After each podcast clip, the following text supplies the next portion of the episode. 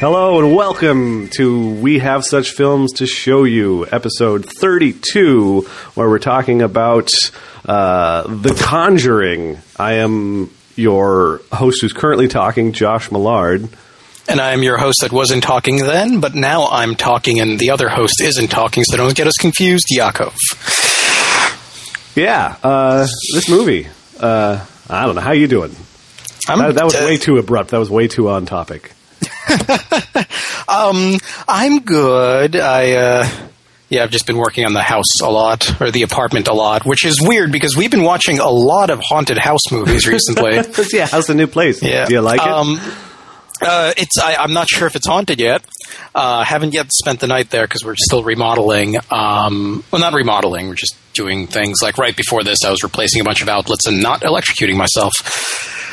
Um, and Or did you? Maybe you did electrocute yourself, and now I'm having a conversation with your unknowing ghost. You haven't yet realized and accepted the nature of your death, and so uh, you're just doomed to lurk this earth podcasting me from what is in fact an empty room in front of a microphone that's not plugged into anything. But I don't know that until I go to visit at some point in a couple years from now, and I wander into an apartment in New York, and there's no one there. Oh, I was just at the store dude getting beers. Oh, that. Okay. Yeah. Uh, well, I want to. I want to say. There. I, uh, Um, I, I, so the Conjuring. yeah, the, the, the, yeah. the Conjuring. Yes. Uh, it's it's where you conjure.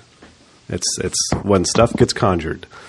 Um, I I see why people dug this as a spooky film, and this was a spooky film. It had lots of spooky stuff and so on. But I honestly, I was not super taken with it all in all. I don't know if you're there. oh, I just Sorry, there was a, there was a popping noise. Yeah, okay. well- okay. yeah. Let's let's just uh, cut it where we uh, where the silence started.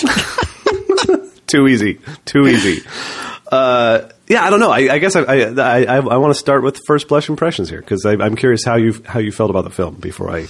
Um, so I knew very little about it coming in. Um, just literally, I while watching it, I realized I had seen the trailer when the trailer was still new, when the film was just coming out, and then I talked about it um, at a party with some guy, but he didn't really relate anything, you know, of note about it. Other, you know, I knew what the plot was. I knew it's, you know, just the uh, it's it's a movie version of the actual thing that was supposed to happen to the people that the Amityville Horror was based on is that that's like the genesis of the movie. And um, Lorraine and what's his name, Earl Warren, Yeah, Ed.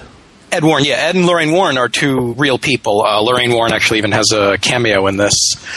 Um, I think Earl Warren was the guy, uh, as in the Warren Commission. oh yeah.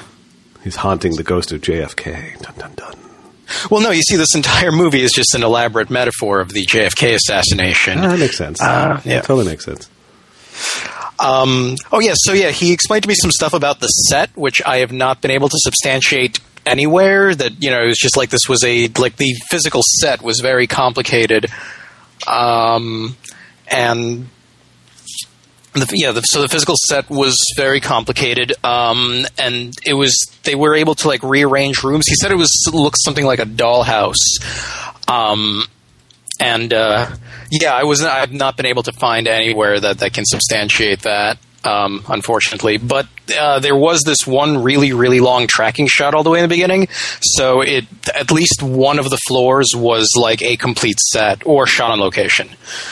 Yeah, I, I was reading and it said it was a mix of uh, set and location stuff. I wasn't clear on what. Just saw that briefly. So, uh, North Carolina and and also some studios. Um, the, it, this is one of the things about this film that's kind of I, I I feel like it's central to looking at this film outside of its existence as just a horror movie, which is probably the fairest way to look at it, is just as a horror movie. But this is a film that makes a point of how much this is based on a true story. Like it's it it it it, it, it embraces that framing completely. and like you say, you know, Ed and Lorraine Warren are in fact real people, and they've been they spent their you know decades of their lives doing paranormal investigation stuff.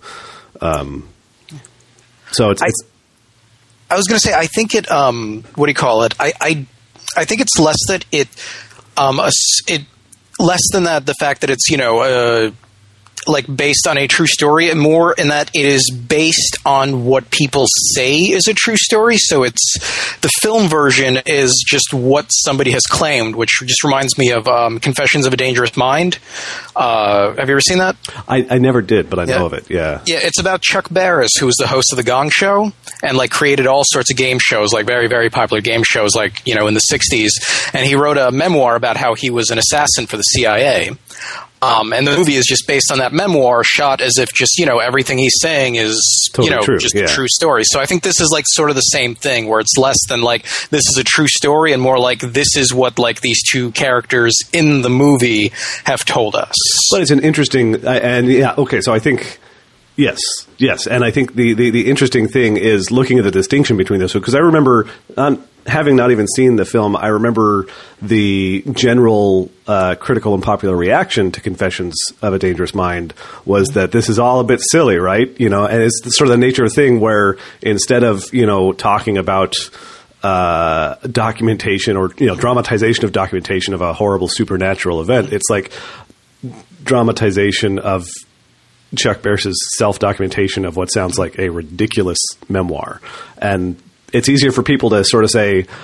Yeah, I don't know. It's a it's a it's a fun bit of whatever the hell that is, but uh, Chuck Barris. Whereas with a horror movie, it's like, oh my god, haunting, you know. And it's so the the framework for taking it at face value or not is very different culturally from those two sorts of things. And I don't know. I, I guess I guess I feel I feel sort of weird about this because I want to have a well, I, not I want to have. I have a somewhat strong negative reaction to aspects of the presentation of this film based on the fact that I kind of take a very skeptical, very uh, no, I'm sorry, I love horror movies, but ghosts and spirits and haunting and exorcisms are not real things. Is my staid, you know, pushy, annoying uh, opinion on the subject. Uh, you know, I, I love I love stories about. It. I love things playing with it. You know, I, and obviously, I, I love love horror movies, many of which trade you know really heavily on this stuff. But you know, I'm coming at it from a point of view where like I'm not going to take with any kind of straight face. Uh, oh yeah, but this ghost story is real because it's like whatever. But a story doesn't have to say, "Oh my god, this is real." A, a story can just be like, "Oh, this is a ghost story." I'm like, "Yeah, I am fucking on board with your ghost story."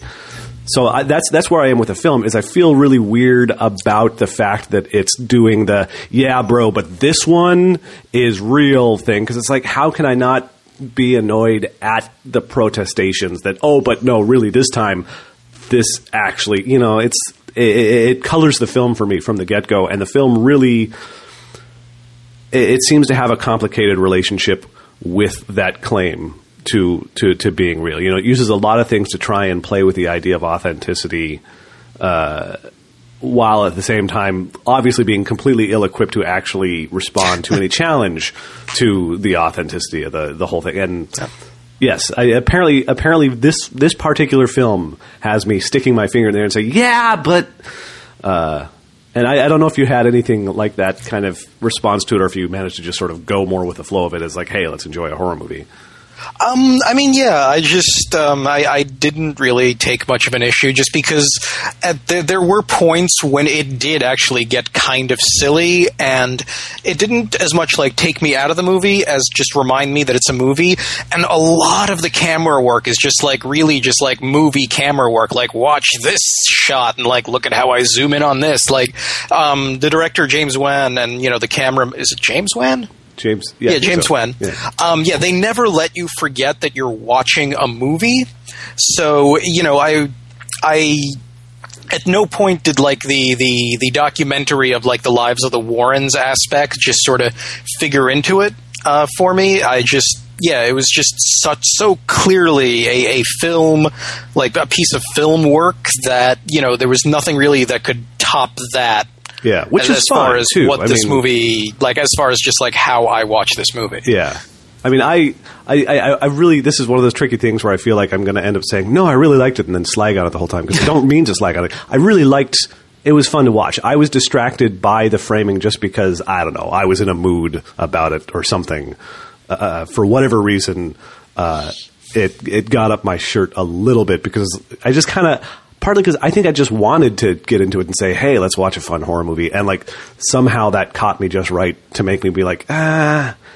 You know, and it, it had me thinking about the film and trying to guess the degree to which there were actual referenceable aspects of this. Because, like, going into the film, I didn't know anything about the Warrens. Um, I didn't know that there was an actual, you know, sort of textual connection to Amityville Horror. I had heard people make reference to Amityville, uh, you among others, I think, um, and taken it as sort of like the theme of the film, you know, had that in common. But I didn't realize there was an actual sort of connection there via the Warrens and, you know, the, the source material for the stuff. Um, so I, I ended up spending half the film idly while watching it, also thinking about where I was guessing there was and wasn't anything there. I didn't even know that this was the specific source of it. Um, I think I. I mean, I think I did. You didn't end up watching Amityville Horror. Yeah, that's right, because we skipped that one. But like, I think it's just because I've seen it so recently, and this film is just so clearly related to that source material. Like to the extent that there's you know similar shots. There's uh, you know how like there's that like entire like um, lakeside thing, like the little uh, what do you call it? They have like that little little doc. Yeah, the little dock with the lakeside thing. That was, you know, part of the um, part in the Amityville horror. You know, in the Amityville horror, they had a dog, they had a bunch of kids, and you know, like a bunch of stuff was different. Like the nature of the of the haunting was different, but it. In a lot of ways, it's sort of I don't want to say remake because it's not a remake. It's it's just a um, it's just a take on the same source material from a different angle. Um, but the source material in this case is super hazy and completely discredited. So it's um, you know they're just like, all right, you know what, we're just gonna we're just gonna have fun with this. Um, just because there's no, you know, I think they didn't they they did remake the Amityville Horror recently, didn't they? Yeah, yeah, a few years ago. Yeah, so there was no need to do that. Um, and and this I think was much more uh, effective. And also there's a you know there's a bit of a fake out if because just in the Amityville horror and then like in that story it's you know the the dad the slash husband that uh, you know the house like infects and goes crazy. And in this one it's it's the mom uh, slash wife. Uh, what the hell is her name? Lily. No, wait, that's the Carolyn. That's- yeah. I, I ended up writing Six Lily Feet down Under mostly, and uh, yeah. What's his face from Office Space. Yeah, that I you know, and I was I, I thought is that the guy from Office Space? But I wasn't quite sure Yeah. because much more recently, Office Space, I watched a bunch of uh, um, uh, the football one, the the, The Friday Night Lights. Yes, and I remember looking at that and watching that guy saying, "Man, he kind of looked." No, it's not the guy from Office Space. and so I psyched myself. I was like. I think it's a guy from no, it's probably the guy from Friday Night Lights because I, I just think, but no, I don't. Yeah, so I was I was pleased to find out uh, Ron Livingston. I think Li- Livingstone is uh, Yeah. the guy from Office Space. Um, oh, and I just want to note that uh, Patrick Wilson, who plays Ed Warren, the whole time I was watching, I was just like, "Is this Bob Odenkirk's like handsomer brother?" Because he's really Bob Odenkirky, but like with the comedy like ironed out of him. Yeah, Um, has he been in something else notable? Uh, I don't think so. I looked up his credits before. I mean, he was in he was in Watchmen. He played Nite Owl, oh, maybe that's where I recognize in- him from. Then, Insidious. oh, and I Uh, saw Insidious too. Yeah, Yeah, he was in the A Team. No, I didn't see that. Who is he? Face? Uh, Lynch. Okay, I didn't see the A Team. me either. And other than that, yeah, nothing really of note. Well, I guess I've seen the two things of note that he's done. He was in Angels in America, so Oh. I've never actually gotten around to seeing that. Yeah, he was vibing familiar, and I couldn't place it. So Yeah. I guess he, he wasn't playing really Nite Owl the character uh, here, is, so it didn't really sort of connect over. Uh, yeah. Uh, so yeah. So okay. So so having said that, having said that, you know, my basic reaction is you're you're riding too hard on the legitness of your uh, goofy malarkey. Uh, I did enjoy the film as a horror film. I, I, I and I, Did you, did you think it was scary? I thought it was pretty scary. I mean, I watched it at like, you know, I started watching it at like 11 o'clock at night, like in a dark room. yeah. So that helped. Well, I watched it at night with the sound up, and I will say it made excellent use of the subwoofer. Uh, we had just rearranged our stereo the other day, uh, moving it from one corner of the living room to another, which involved me rerunning a whole bunch of speaker wire and stuff. And so this was like the first thing we properly did with it plugged back in, and, and the subwoofer's in a better spot now as a result. And so there's a lot more room shake. uh, which was very impressive. And the, I, I thought the soundtrack was great. Uh, the cinematography, uh, as we've already sort of uh, briefly touched on, was very overt, but I, I enjoyed it. I thought it was. I thought yeah, it was no, a it was of all. fun. It was done with a very deft hand. Um, it did not. I mean, once in a while, it felt like it was showing off, but what it was showing off was done really well. So I'm not like that. Yeah. You know, it wasn't just like check out this dolly zoom, and then it's just okay, that's a dolly zoom. And this one, you know, it's like hey, look at this dolly zoom, but like it, they shake it, and you know, it goes back and forth in for a while, so it's more disconcerting and creepier than just like the regular dolly zoom. Um, and uh, yeah, those uh, that I did you did you like that tracking shot all the way in the beginning? You know, I didn't even catch it. I didn't even notice it. I, I think I was uh, not uh, watching with a, a critical enough uh, cinematographic eye. Yeah, he um uh, he I, I think that was intended because you know in just like a regular tracking shot either you're tracking across a bunch of stuff happening like you know in Boogie Nights uh you know like it's just what a bunch of people are doing or it follows you know one specific character uh, interacting with a bunch of other characters. In this one um it sort of hands it off to each character and like they do their thing and then it hands it off to the next one. It's like a relay race with the tracking shot um, because they interact before you know they they depart. So you know you sort of get the idea that you know there's no there's not going to be like any single agency in this movie. This isn't like the story of anyone in specific including the warrens. It's the story of the family. So Yeah. we see like just from the very beginning we see just the house from the point of view of almost everybody who lives in it. Because I don't remember if it was all the characters or not, but it was, you know, like a long tracking shot clearly going through like a very large space just to give you a sense of how big it is. Um, so yeah, I, I like that. See, I had the impression, and I, I, I don't think a mistaken impression, uh, that montage was a, a, a recurring theme. But I may I may even be jamming that tracking shot into what is otherwise a collection of two or three montages throughout the film. Uh,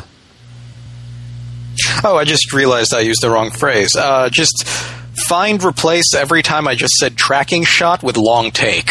Uh, I was See, just like, either mm, way, sure. Yeah. I mean, they're, they're in the same. You know, tracking shots are long takes, right? So, uh, I think long takes are tracking shots. well, there, there's. some let's I took two film classes. Let's fight. uh, yes, I, I yeah, I, I think I, I, I understand your meaning. Regardless, yes, I think I, I followed you.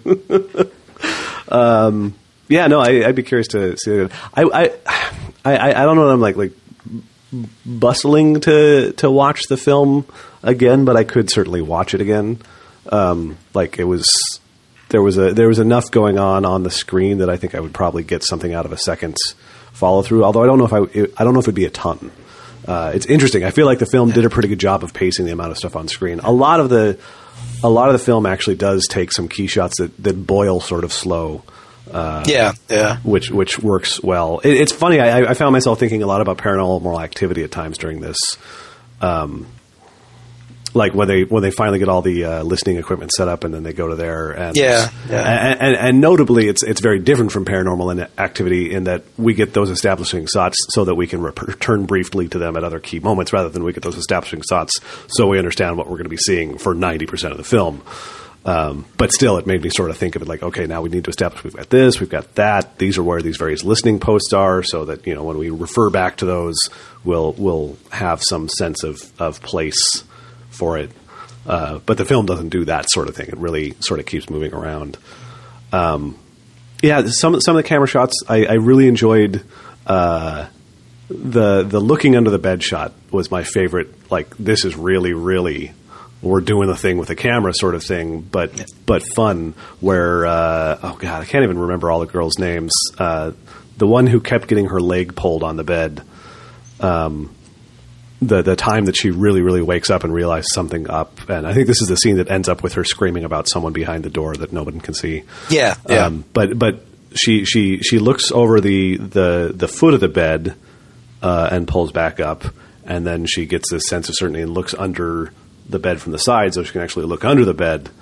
Uh, and we get this great upside down shot uh, looking at the bed and looking across the room and sort of panning left and right, uh, which I just thought was. I mean, it's, it's not super complicated, but it was it was fun. It was like you know, this is disorienting and it's putting us in the characters' you know perspective in a way that uh, the whole thing worked pretty well for me. And then the nice slick swivel back up uh, to upright coming out of that uh, was a nice sort of finish on it. You know, very mechanical, very practiced. You know, it doesn't. It, it's not like it's putting me in the character's head in some sort of like direct. Symphony. Yeah, it's not like oh a gosh, GoPro right. shot. It was Yeah. very much like a fixed, steady camera shot. but it was a nice shot. You know, Yeah, it's like it was the kind of thing that like you know, and the film does a, a, a number of of uh, slightly showy but deliberate and and cleanly executed uh, weird perspective shots uh, throughout in a way that I enjoyed. Yeah, there was um. You, so you mentioned. Oh, you know what? Should we talk about like the cold open? That has nothing to do with the rest of the movie. Oh sure, yeah, Um, yeah, so the there's uh, the opening is just um, like these three. I mean, they're not kids; they're like in their early twenties, like relating the story to somebody. You know, you're not shown who about this doll that's haunting them. Or you know, like this, uh, it's just about an evil doll. You know, sort of like the uh, the Twilight Zone episode or the episode of The Simpsons. It was the parody of the Twilight Zone episode. You know, it's like evil doll trying to kill people and just like doing spooky supernatural stuff. Um, and so that's and so we get like this little horror short film before like The Conjuring actually starts, and I, I sort of enjoyed that. yeah. You know, it was interesting. I uh, I, I, I enjoyed it. I thought it was. Uh, um, I I was having trouble figuring out how to feel tonally about it, which I think maybe is me ending up feeling about how I was supposed to uh, about it. but uh, it, it really came off something about that opening bit with uh, introducing Annabelle the doll and the, and the girls in the apartment and bringing the Warrens in.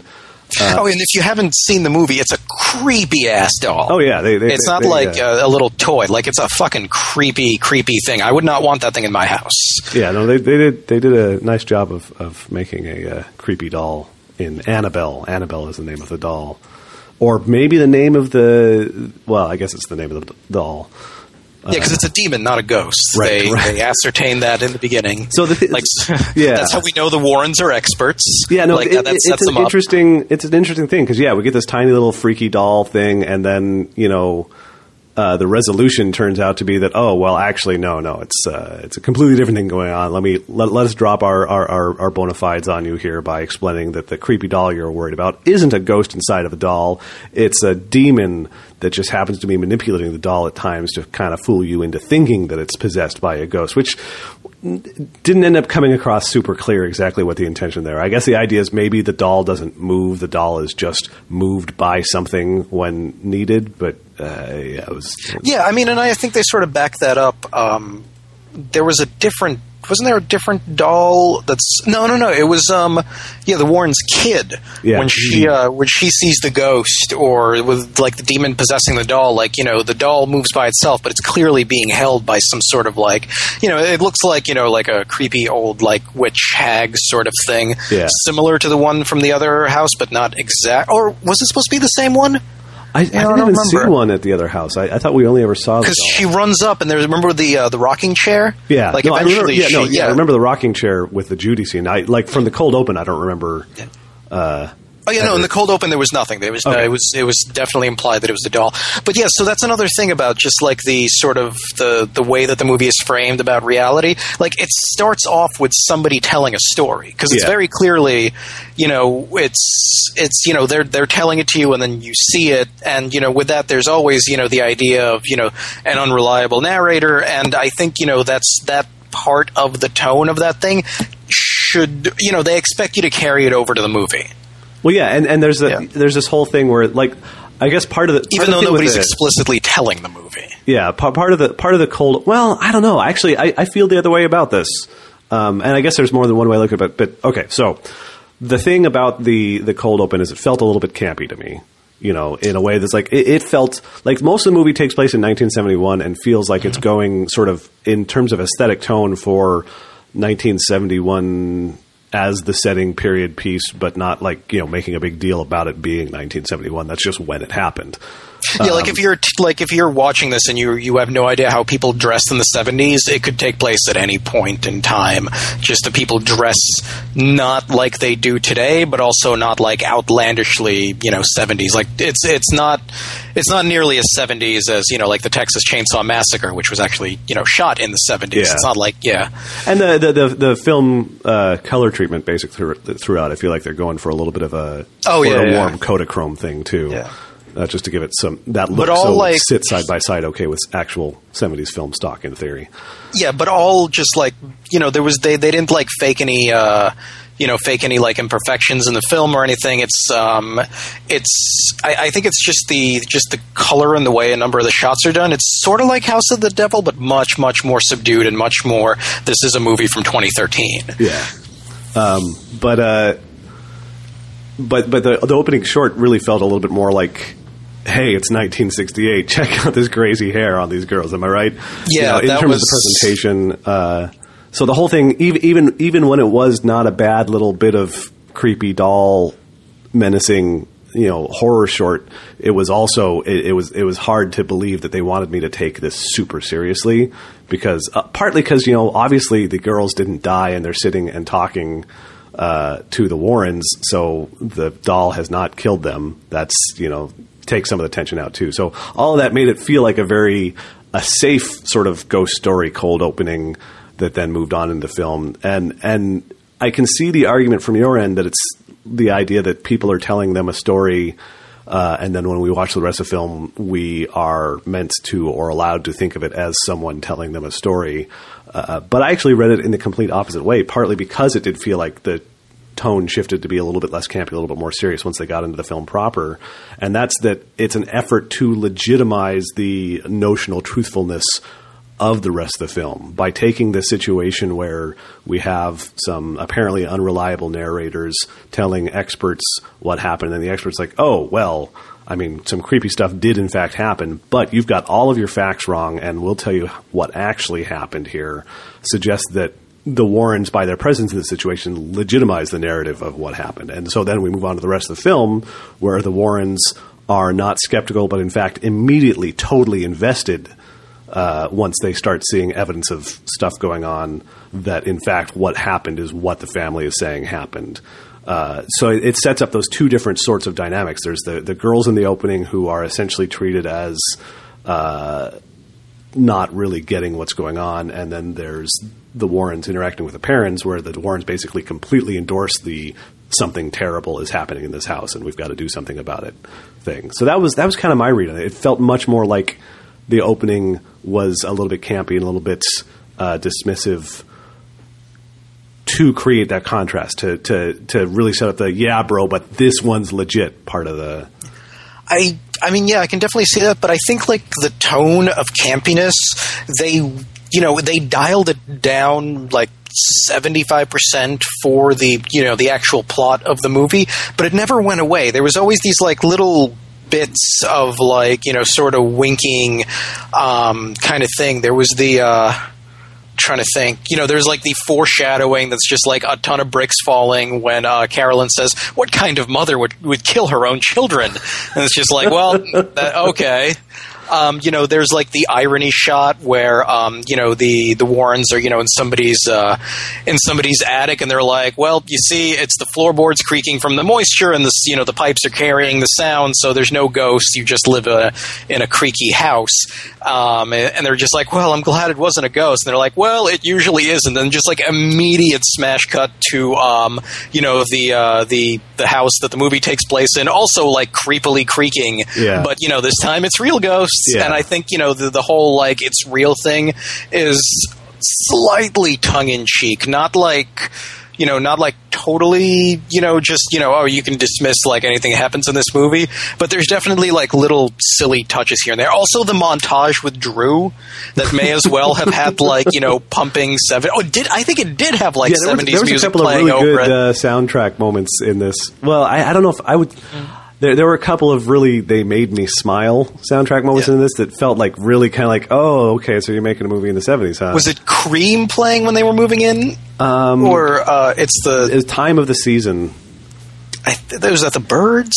um, and I don't remember who it was uh, yeah, there was that, and there was like one Zombies. other- It's the zombies. okay. So yeah, uh, so time of the season was yeah the the moving in montage, and then there was another montage later on when they were like setting up paranormal stuff. I think is what it was during, and it was another like you know serious like yeah this is Oh, you know what? It's that during that opening like scene where times uh, time uh, that song is playing. Um, there's a shot that's following like one of the little girls, like I think the smaller, like the smallest blonde one, and you know we get like a shot of her from behind, and this is where that long take begins.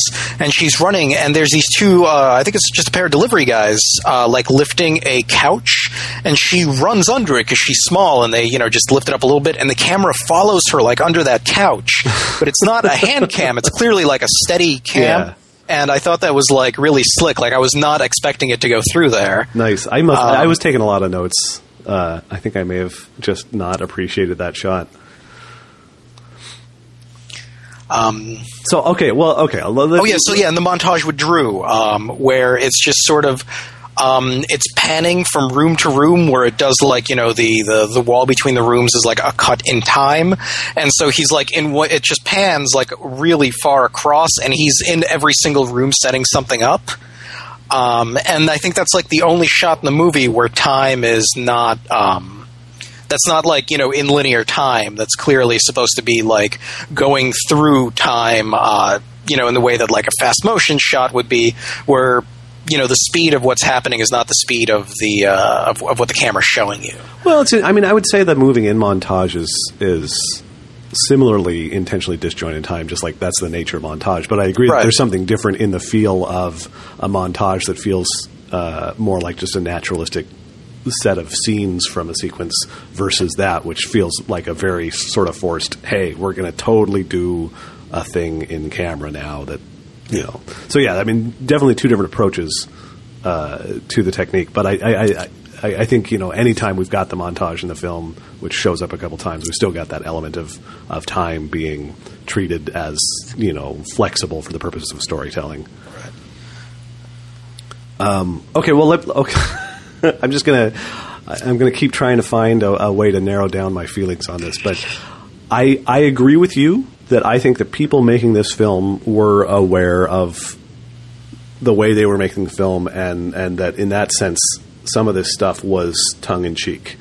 Um, I disagree with the idea that the film was ultimately trying to present a tongue in cheek tone to the whole thing, and that. And this, this this may just come down to me being sort of a weird stickler and fussy about the idea of shitting or getting off the pot on the based on a true story thing, but I, I, I feel like I feel like the film ultimately, and, and some of this may just be sort of like more executive and marketing pressure on the whole thing may have driven some of this. I, I, I I really paid no attention to any of the marketing. I knew nothing about this film going in other than the vague uh, Amityville reference. Um, so I can't really put this on marketing that I was exposed to per se, but it feels like the meta presentation of the film, even in terms of the credits and the opening and closing crawls and whatnot, feels like it's trying really hard to go with the hey, this is a legitimate story of a supernatural thing that occurred. So being a little bit ironic or a little bit winky or knowingly tongue in cheek in portions of the film, while most of the film seems to keep trying to run with the drama, dr- dramatic, horrifying thing, doesn't really it, it, doesn't it doesn't feel like a sufficient note from the filmmaker that they are taking an attitude of distance and and you know self awareness and irony to the whole thing. Like it, it just feels like tonal. I don't think it, I, I don't think it goes as far as like being tongue in cheek or self aware as much as just acknowledging the absurdity of the premise.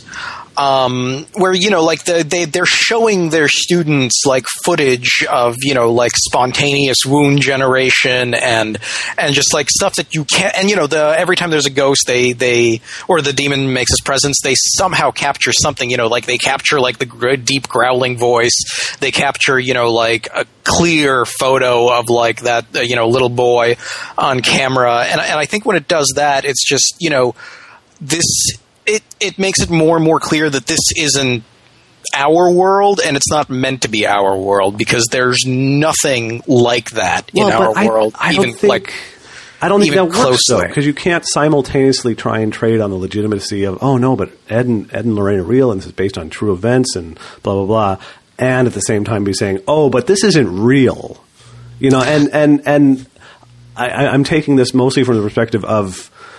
I, I feel like it's important to the integrity of your storytelling that you establish what kind of story you're telling. And I think it's an unreconcilable conflict between those two ideas to simultaneously try and make the claim to legitimacy and try and trade off the idea of a true story and take the liberty of saying, "Oh, but okay. I mean, I mean, we all know this isn't real. This isn't real. I mean, this is we're making it up, but it's totally true, bro." You know that that's the conflict that I think the Well, film the does thing. not succeed Where- in getting away from. I'm, I'm now trying to remember. Does it ever actually say that these, you know, these are the events as they transpired? Because I'm trying There's to remember all of at the the. end of the credit crawl, aside from the based on the true story stuff up front and Ed and Lorraine Warren, blah blah blah blah blah. Well, yeah, that's the thing. I remember the Ed and Lorraine Warren thing where they just give you the background Ed and Lorraine Warren. Did they explicitly say like something like based on a true story Yes, though? based based on a true story or based on the true events. I don't remember the exact phrase. Okay. And then at the end of the film, mm-hmm. instead of the this is a work of fiction, you know, blah blah blah blah blah. They've got the they've got the disclaimer that says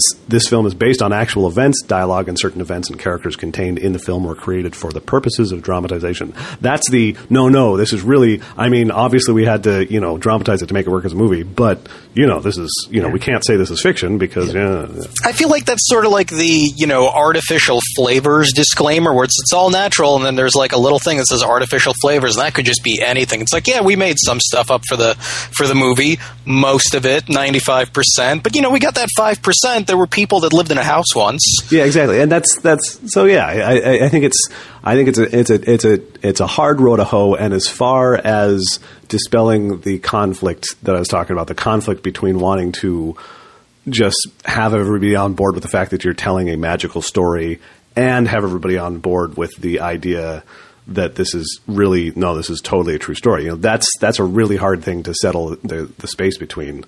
Uh, and I think you can only do so much to claim the legitimacy rather than imply it uh, before you really abandon the ability to make any excuses for the bullshitty aspects that are what make the whole movie. Because that's the thing. Like, ah, I, I feel like I'm just like completely annoyingly ranting on this, but if someone tried to make a documentary version of this film, it would be a series of talking head interviews with, you know, the Warrens and the Perrons uh, to the extent possible, along with some crappy dramatized, you know, recreation shots. Uh, and, you know, basically what we're talking about is an episode of something on the Sci Fi Channel, you know, and it would be dull as dirt aside from however good of storytellers, you know, the Warrens or the Perrons were in terms of, you know, presenting their narrative anecdotes.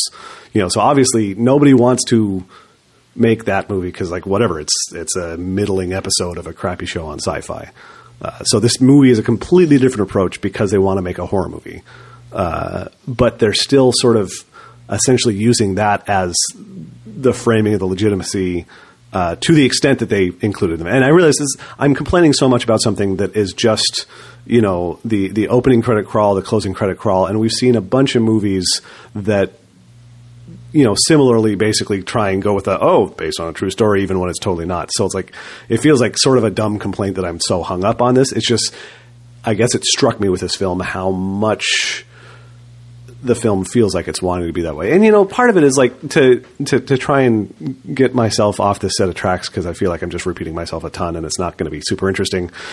Uh, overall, I felt like the movie was a little bit weirdly uneven in its approach to stuff. Yeah, yeah, Um, no, I would definitely agree that it, that it was uneven, and there was there was definitely like moments of, um, you know, just like this is what reasonable people would do in this situation. There was like definite moments of just horror movie stupid. Yeah. Um, that that hide and clap game is that a real thing? Did they I've never heard of it, movie? but who knows? I'll do a quick Google here. But uh, Yeah, it seems like it's dangerous to play that game in a house that you just moved into where there's just like this huge open staircase. Um, Yeah. Like the whole time when she's playing it, like, you know, uh, with just like the one daughter who isn't in school yet, um, I was just like, she's going to fall down the fucking stairs and break her neck. Like, I was just, I, I was worried about that a lot more than ghosts. yeah, Um, it's just yeah that the like the hide and clap thing took me out of it because it's just like this is so clearly a plot device. Yeah, the, the, the, as soon as they play, it, you're like, oh, this is going to be a thing. This is going to be a. Because I guess you can't get, get like you know a spooky voice going polo or. you know that that just that that that would be worse. Um, yes. Yeah, I'm not finding any evidence of hide and clap as something that exists outside of The Conjuring. Uh, yeah, so so so probably not, but maybe I don't know. Maybe someone will say, oh, actually, but. Yeah. And like I buy that it's like a little game that their family invented just to have fun, but not when you use it as such like a uh, overt plot device for you know an entire spooky ass scene. But then again, that scene was really spooky. Well, um, yeah, I mean they got they got good results out of it. I mean it's one of those things where. Yeah and I would say that's that, that's that's a running theme with this film. Like a lot of the things that if I'm going to sit down and, and and get all Spock on it, that I I can really seriously complain about, you know, nonetheless are things that were mostly in the service of you know a good bit. You know, the the hide and clap thing felt very false. Felt like a like you've got to be a fucking idiot to play this game on the second floor of a new house uh, where you're wandering around blindfolded. But uh, but at the same time, you know, the ghost clapping stuff was fantastic. Like, you know, they yeah. used it, they, they made it a callback a couple times. Every time was a good scare. You know, I mean, startle scare, but, you know, I mean, this is just a movie that really likes startle scares and it uses them pretty well. Yeah, yeah. It's not just like, oh, there's a guy in the bus window, but it's just a guy it's you know the startle scares are just like oh shit that's the ghost or yeah. you know that's the demon or whatever. Except once when it's the cop backing out of the bathroom. I liked that scene because yeah, well, there was a callback to it when it was actually the demon like yeah. shortly thereafter. I, I, liked that one specifically as a sort of little metatextual joke to it because obviously the the, the, the the scene is a predictable enough thing if you're you know have seen any startle scare movies that you know use fake scares is yeah. They're like what's that noise? And it turns out it's the cop uh, he was just taking a piss. But that's the thing. That scene is a piss take about an actual piss take. So you know I, I, thought that was nice whether or not that was specifically intended or not. What what is that cop's job? Why I, is he I think doing he was just this? muscle I think he was just, like. Did they just? I mean, because he was in uniform and he was carrying. I mean, I guess you know, if you're in the country, like a shotgun's a shotgun. Uh, you know, if it's your police issue shotgun, it's still your shotgun, I guess. Um, I once saw a NYPD officer at the bank with like you're apparently allowed to have you have to have like your service gun, which is you know like the police issued one, but I think you're allowed to have another firearm. And this guy had like a low slung six shooter. Huh. Just like, just you know, it's you had like you know one of those. Uh, um, it, it, was like a very nice, well kept, like very well made leather. Um, what do you call it? Holster. Um, and it was just like lowered just a bit for like the quick draw, and it was a six shot revolver, and it was all loaded. I was like standing directly behind him at the bank, and I'm just like, what like, the really? fuck? Really, so yeah, maybe you know, like that shotgun's that guy's gun, and he's just like, well, I, you know, might as well bring it. But first of all, like he has work in the morning, so this is a cop that's you know ghost hunting at night, doing work in the morning, and just like doing his police work on like three hours of sleep after hunting ghosts all night. Just a lot of cocaine, a lot of cocaine. Yeah. yeah. Uh, also, there was um, just the scene all the way at the end where, like, you know, uh, there's like they build up like this little thing between him and Drew, who was the Warren's assistant, yeah. and looks a lot like Joseph Gordon-Levitt. Um, I guess it's really weird. I mean, he's he's he's Asian, but he he does still like look. He doesn't have like the same mannerisms, but he just the just you know his his just like sort of tall, lanky look, black hair, just. Anyway, um, so like there's like a little thing set up between the two of them because like he's the true believer and the cop's the skeptic, and you know all the way at the end of the movie, uh, you know they the you know they're talking like this is you know this is a it's a happy ending movie which was like one of those things the guy at the party told me. He was just like yeah so you're gonna watch like the ending of this movie it's just like the thing that's supposed to happen happens and there's no you know there's no big twist or big reveal like they they win. It's a happy ending um, which was odd because how often do you see that in a horror movie? Well yeah i my the end of my notes actually uh, starts up I, I, end up typing in all caps with lots of exclamation points so sarcastic is my intent in documenting the setup to the fake happy ending that followed by something bad happening, and then it actually just it, it, actually is a happy ending. So I just look like a giant sarcastic asshole in my own notes. Uh, oh, but um, yeah. So, uh, so th- all the way at the end, like the cop and Drew are talking, and you know, like they're both they're both shaken, but they're not fucked up. But like the cop had part of his cheek bitten off, and then Drew turns to him, and he's just like, "So, uh, you still think it's a, it's like a, or something like you still think it's a breeze, or uh, so, you know, it's like it's just wind." And the cop's just like, you know, I'll take a guy with a gun any day, and I just, I almost screamed "kiss" at the screen because it was just such a kiss moment. Well, and everybody else and then it fucking kissing. cuts to the Warrens kissing. yeah, So I think I, I think Drew and the cop make out.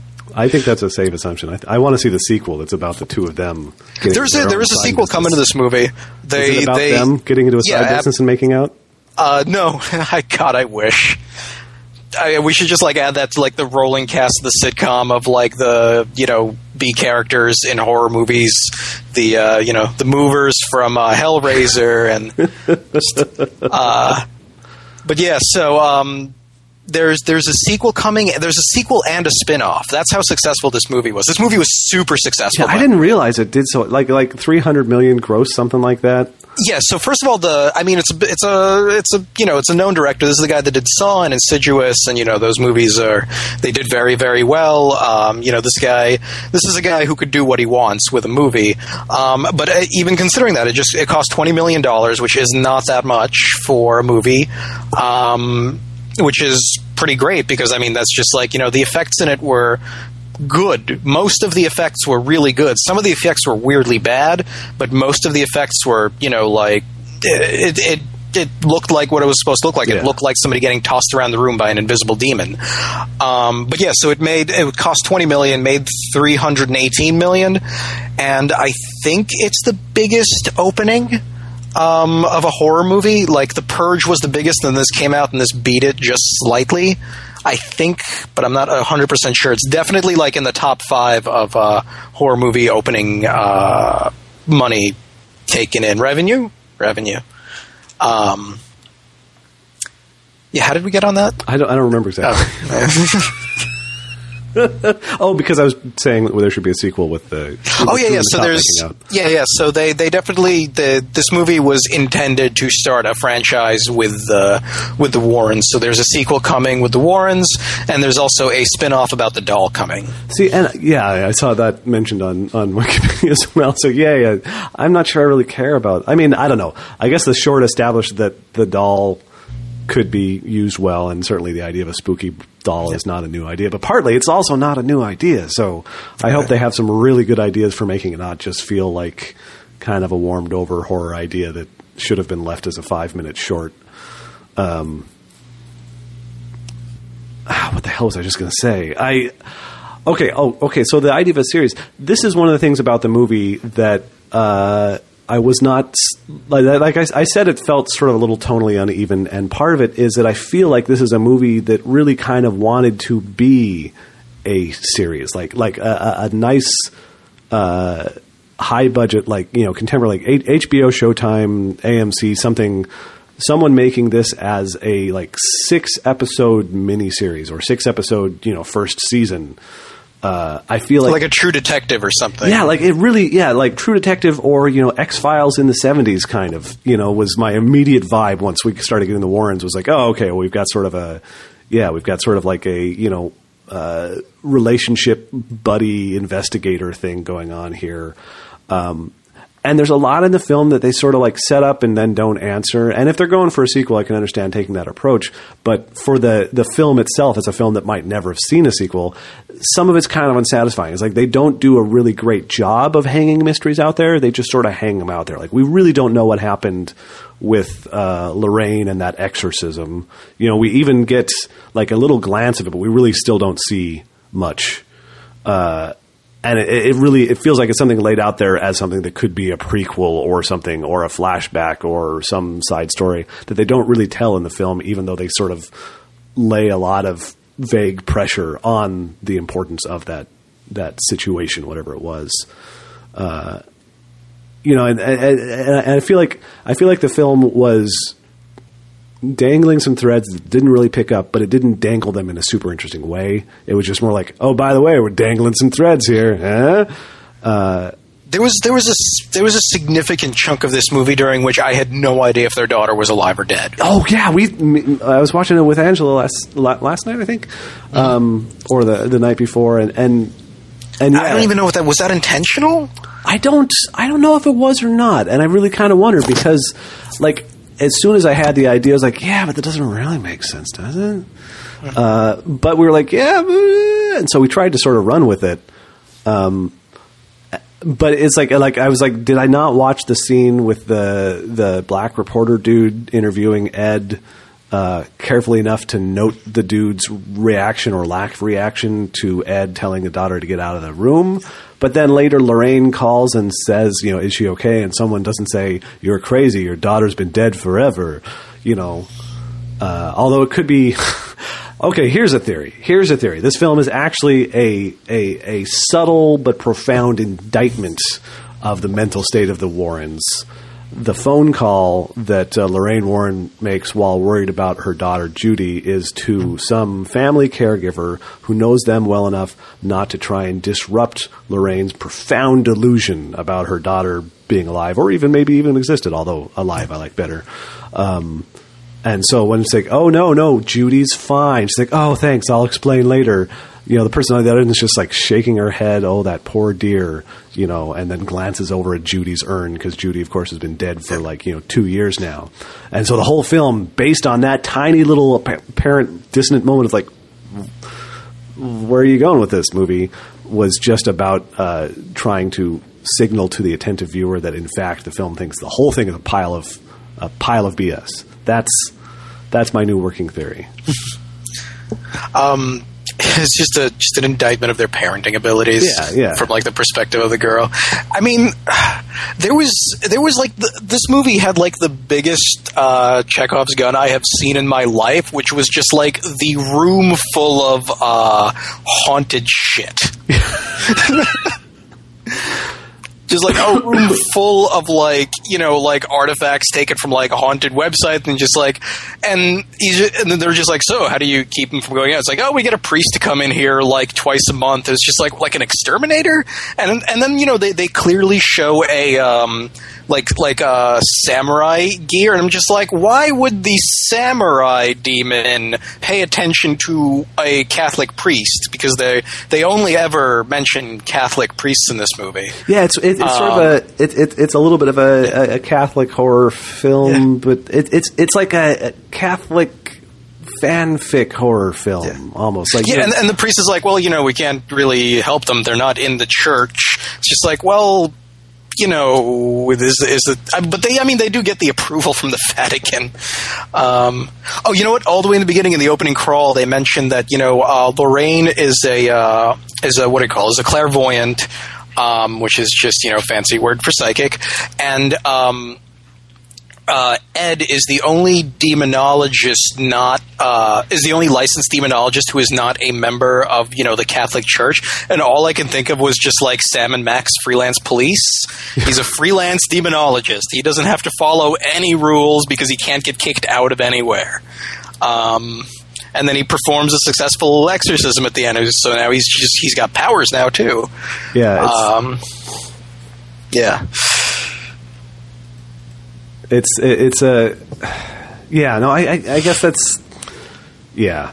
That, that, that I guess that comes back somewhat to my my feeling of feeling weird about the the material and the totally legit bro thing is there is almost this little bit you can almost look at this as sort of uh you know transcription of Ed Warren's comic book about how awesome he is, which is uh, I feel like. Oh, I mean, I, it's totally a hagiography of the Warrens yeah, as far as like their ability to fight ghosts. Yeah, I, I feel I feel dickish about this because it's not like this is you know.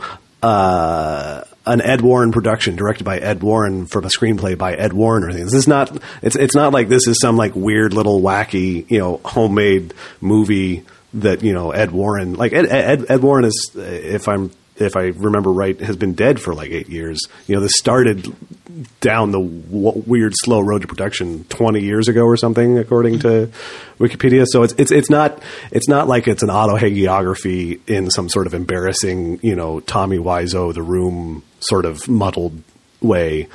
Uh, you know, it's it's Hollywood saying, "Hey, yeah, we can make a good horror movie out of this." But at the same time, it, it, it does feel like, and again, that's why, like, as a television serial, I think it would work so much better there, where you could have this idea. You could even develop that as a plot throughout the first season. Is like his interest in you know, demonology and his familiarity with the process of exorcism, but how exorcism is not something you want to fuck around with because it's dangerous and, you know, it can go really wrong. And, you know, really there should be an experienced priest involved. And hey, remember that thing that happened with Lorraine that we don't talk about?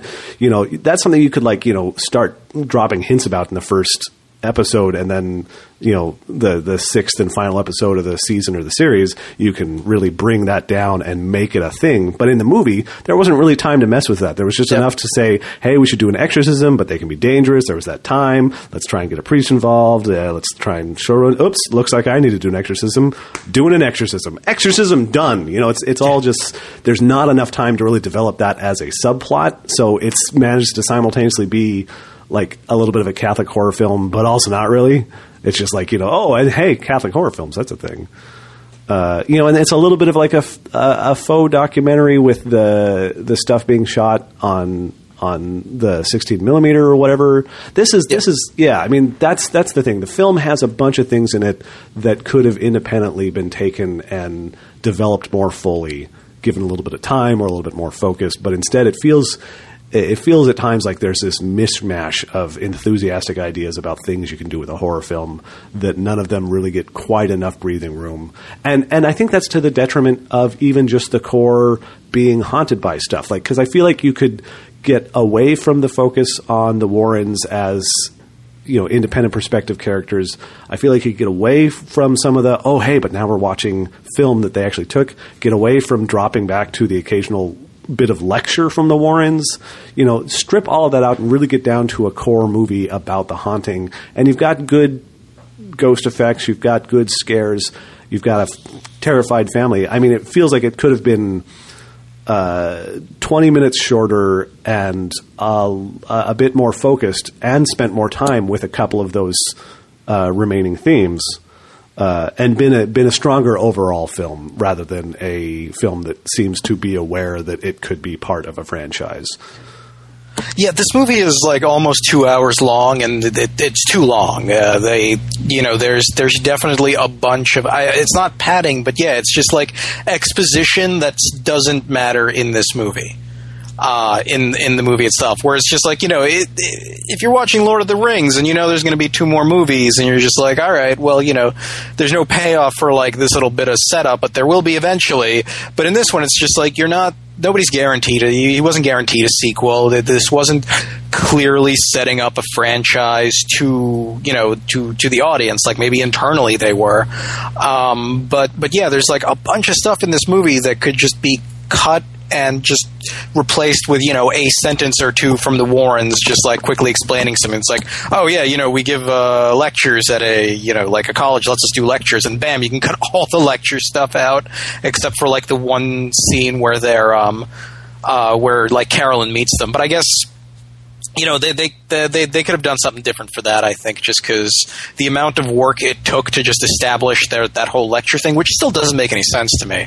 Do, how do, do colleges just let anybody give lectures if they want? Well, it could it, it could have been Do you uh, so rent out the like- space? Yeah, it could have been like you know a special guest speaker. Maybe someone's doing a series on you know uh, the paranormal, and so they had guest speakers come in and, and they were coming through or something like that. I don't know. I was I was interpreting it more as like a speaking event than as an actual college lecture.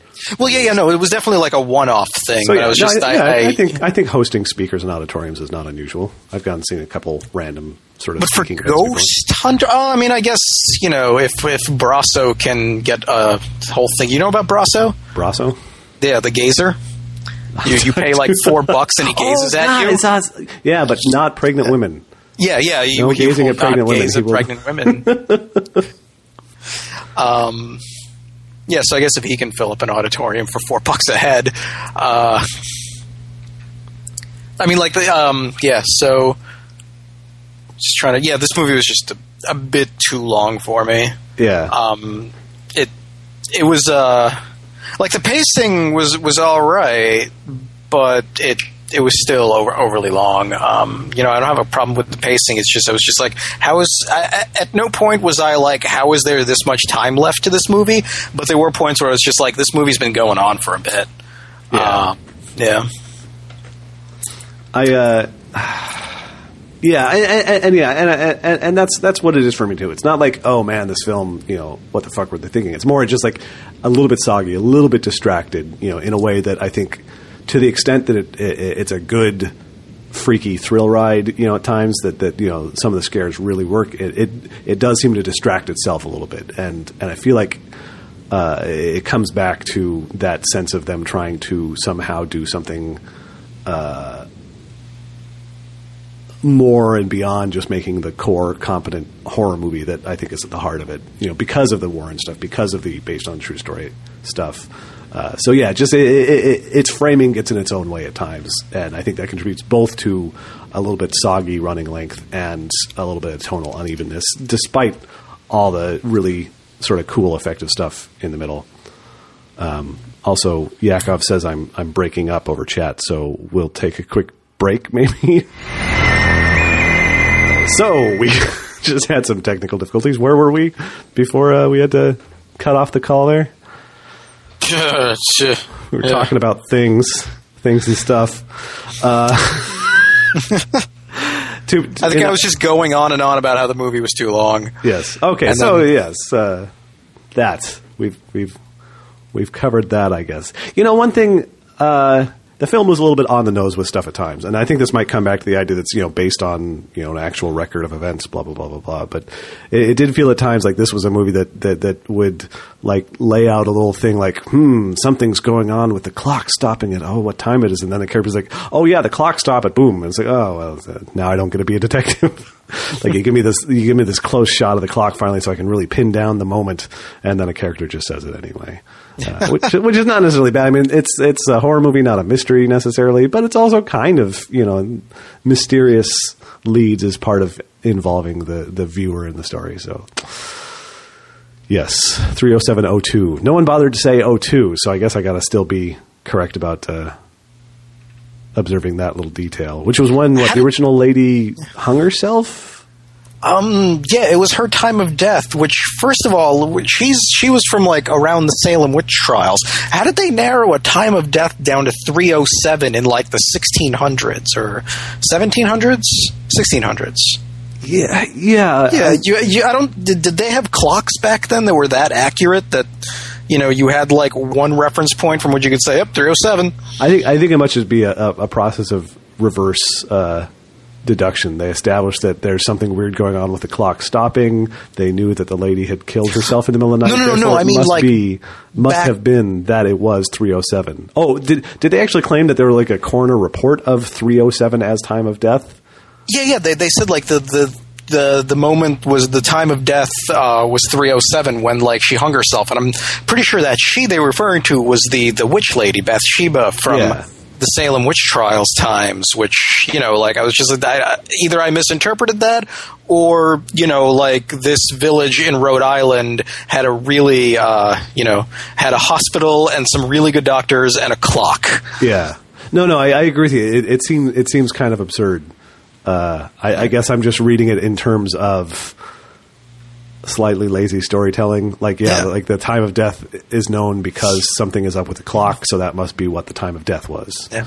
You know, yeah. I don't know if the I don't know if the film asserted any clearer record than that, and it's kind of lazy to throw it around like it's a bit of forensic evidence if, in fact, no one knows and they just know what happened at night.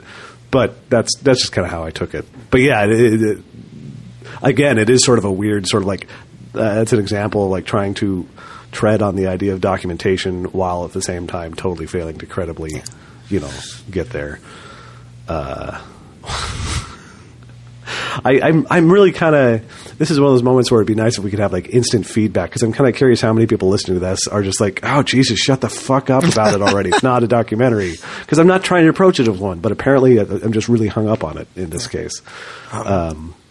You know, I, I like the just I. It, it's basically a revelation towards the end of the movie that all the ghosts, like the legit ghosts haunting the house, are scared of the demon. Yeah, that which was, kinda pretty nice. cool.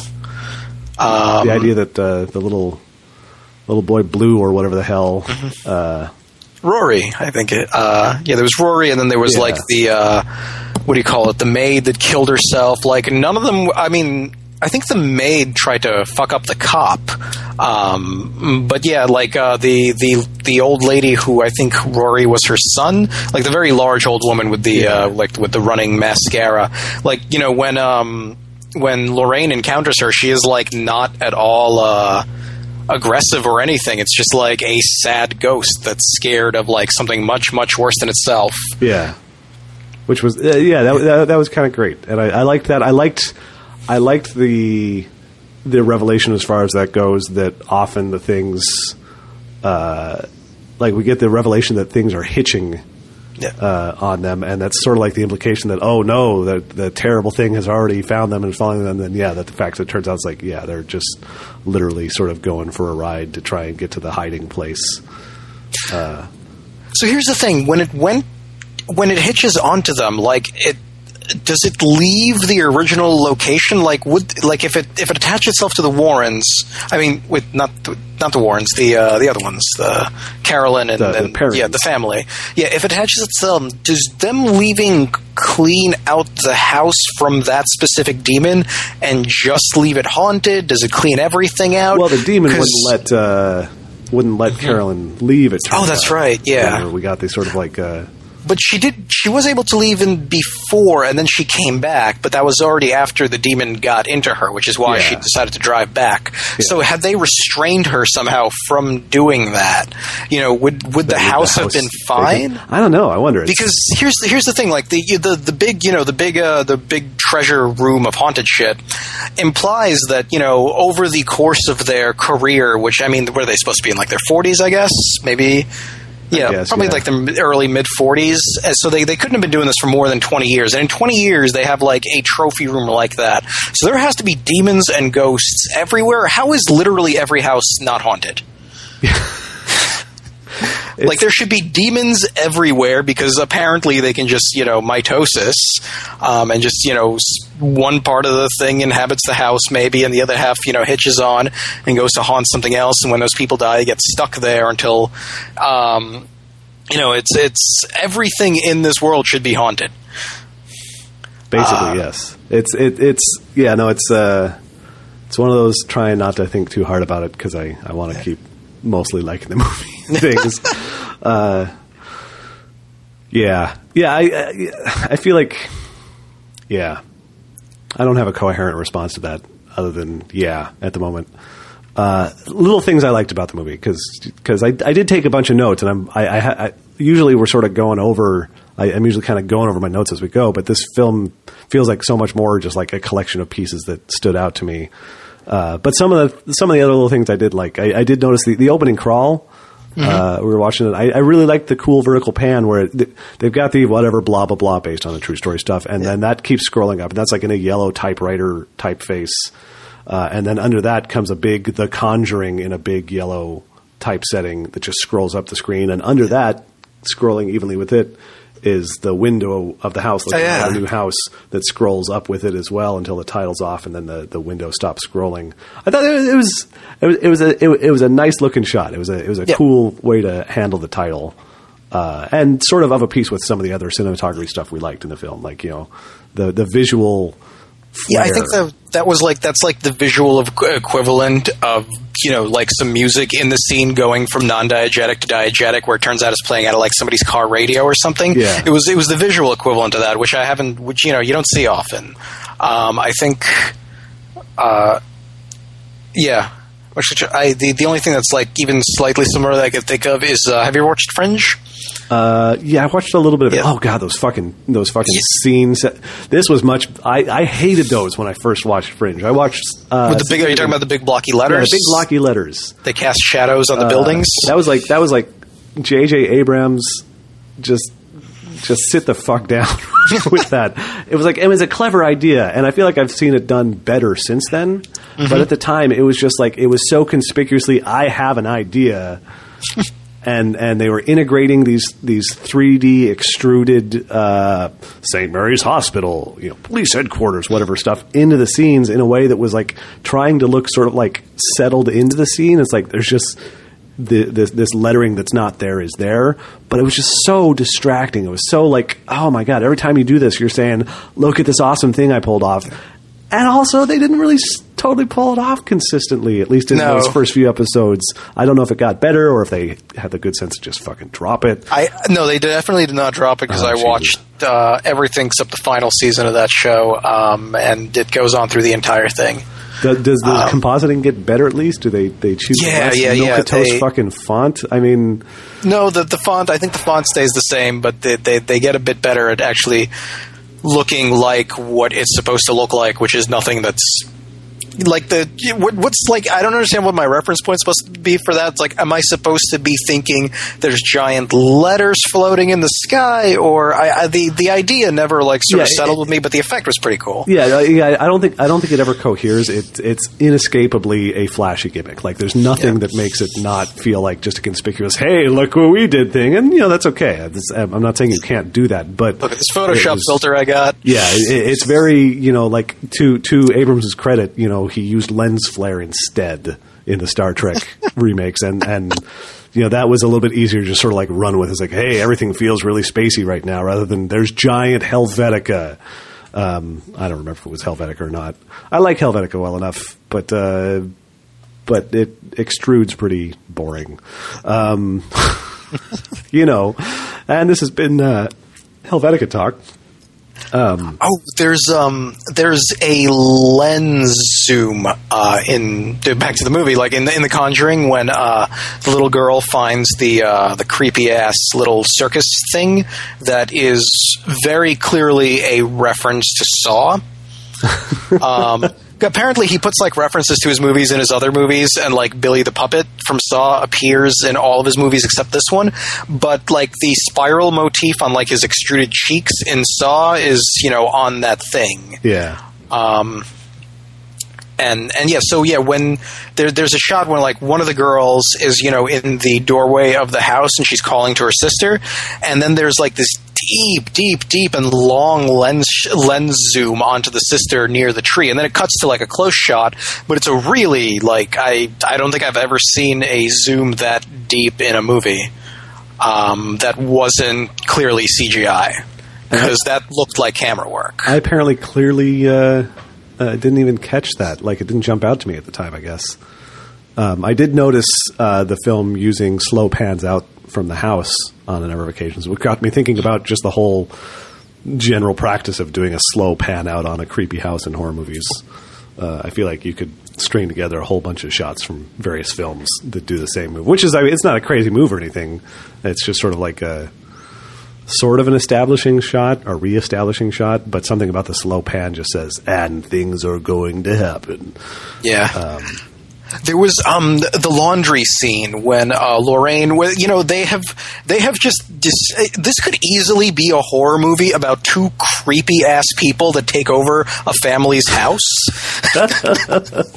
and just like try to live their lives. Because you know like you've got you got Lorraine like doing the laundry in the back. You've got um, Ed like working on the busted Chevy. It's like you, you know it's like eventually it's like you could see that this movie is just like you know they kill the parents and take over Yeah, oh wait, this is the Um, Heather Rock's cradle, right? Right? Yeah. But um, yeah, so during that laundry scene, like you know, things get really spooky. Uh, you know, there's a reference to the. Um, was there supposed to be like you know like a surprise like torrential downpour in Amityville Horror? I don't remember. There was a couple of things. There was definitely like a bird thing in it where like birds start falling out of the sky, and then there was some kind of weather thing. So that, like a weather thing starts happening, like the clear blue day, just like you know black clouds come out of nowhere, and like the wind picks up, and like one of the uh, one of like the laundry sheets is blown off of the line and just sticks to you know like something in midair that's like roughly the outline of a person.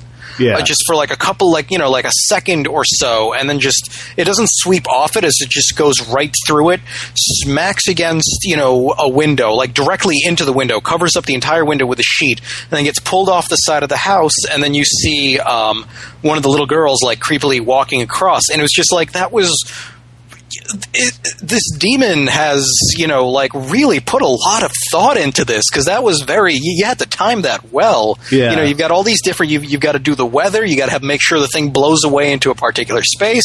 Then you got to make sure it blows at the window, and then the girl. You know, it's it's. Um, I figure you're a demon. You got Yeah. time on your hands. You know you plan yeah, it's things. Like it, uh, there you like a together. mini heist movie in this where like you know there's this very complicated plan. Like I could almost see like after like everything happens, she's just like oh no and runs in the house. Demon's like yes, it finally worked. I've been trying this for years. like the demon Every family that the lives here, I tried to do that and it never worked. Um, it's just like you know, if I die, at, or you know, if I get exorcised, at the very least, I pulled this off. uh, other little things I liked. Oh, you know, and that, that that reminds me. We were talking about the question of whether Judy Warren, the kid, uh, was even alive. Uh, that was right when uh, me and Angela watching it started talking about that because like that was the point where like there's like you know I you I, I miss this or I get used to this or I like this you know it's talking about the family's life and you know being out here and it's sunshiny and and Lorraine's hanging up laundry and uh, all this stuff, and, and that was the moment. It was kind of like, oh, hey, they like this. What they like the whole having children thing, being a family thing, getting back to being a family that has children. Is Judy dead? Oh my God, Judy's been dead the whole time. You know, that was definitely the thing that prompted because it had that feeling of like, hey, what if this was our life? Definitely, definitely did sort of hit me as well. So. I, I, it wasn't that scene for me. For me, it was when they exchange the lockets. When you know she like finds the lockets, and you're like, "Oh God, is this going to be another haunted item?" It's like, "No, we got it at the church sale." So it's like, "All right, Yeah. You know, it was in a church. It's probably clean. It was just like you know, mine's got pictures of me and you, and you've got uh, you know, yours has a picture of me, so we're together forever. I'm just like, is this setting up what I think it's setting up? And from that point, I was just like, is she? Dead because like every yeah. time she's referred to, like Lorraine looks, you know, physically pained, and you know they they they uh, you know it just there was all these like little things where where I I can't imagine you weren't supposed to at least think that a little bit, but why? Why throw like a C plot in this? Yeah. Well, and again, with the you know, if it was a series, you know, I, Yeah. uh, yeah, no, it, it, it's interesting. I didn't, I didn't think about maybe Judy's dead at that point. I was still reading that credibly, but that's immediately what I thought back to once we got to the "Hey, this is nice, wouldn't it be nice?" scene where I was like, "Oh, wait, so was that earlier? Oh, was that?" Oh, what? Yeah, yeah. So I mean, I, I definitely jumped back to that immediately and started looking at it in that new light. Um, I'm actually kind of disappointed that the daughter apparently wasn't dead now because I think uh, you know we both spent time thinking about it in the film. It, it would have been an inter- interesting twist, but instead, uh, presumably their daughter was not actually dead in reality. And since this is a documentary, then you know the daughter can't be dead in this either. Um, I liked some other stuff. Uh, I liked I liked the many references to farts. Like, Yeah, like, and yeah. I realized eventually it was like, oh, it's because you know the smell of the demon. Not even sulfur, but rotting meat apparently Mm-hmm. was a specific smell. But anyway, dialogue like "stop farting, it really stinks" basically makes a horror movie for me. At that point, you know, I'm on board. Oh, they they started setting up something between like Drew and the petulant teenage daughter. Oh, yeah. that no payoff whatsoever. Even though there's foreshadowing to it, like you know, the very first thing is like she's being a petulant teenager. It's like, oh my god, could this place be any more whatever?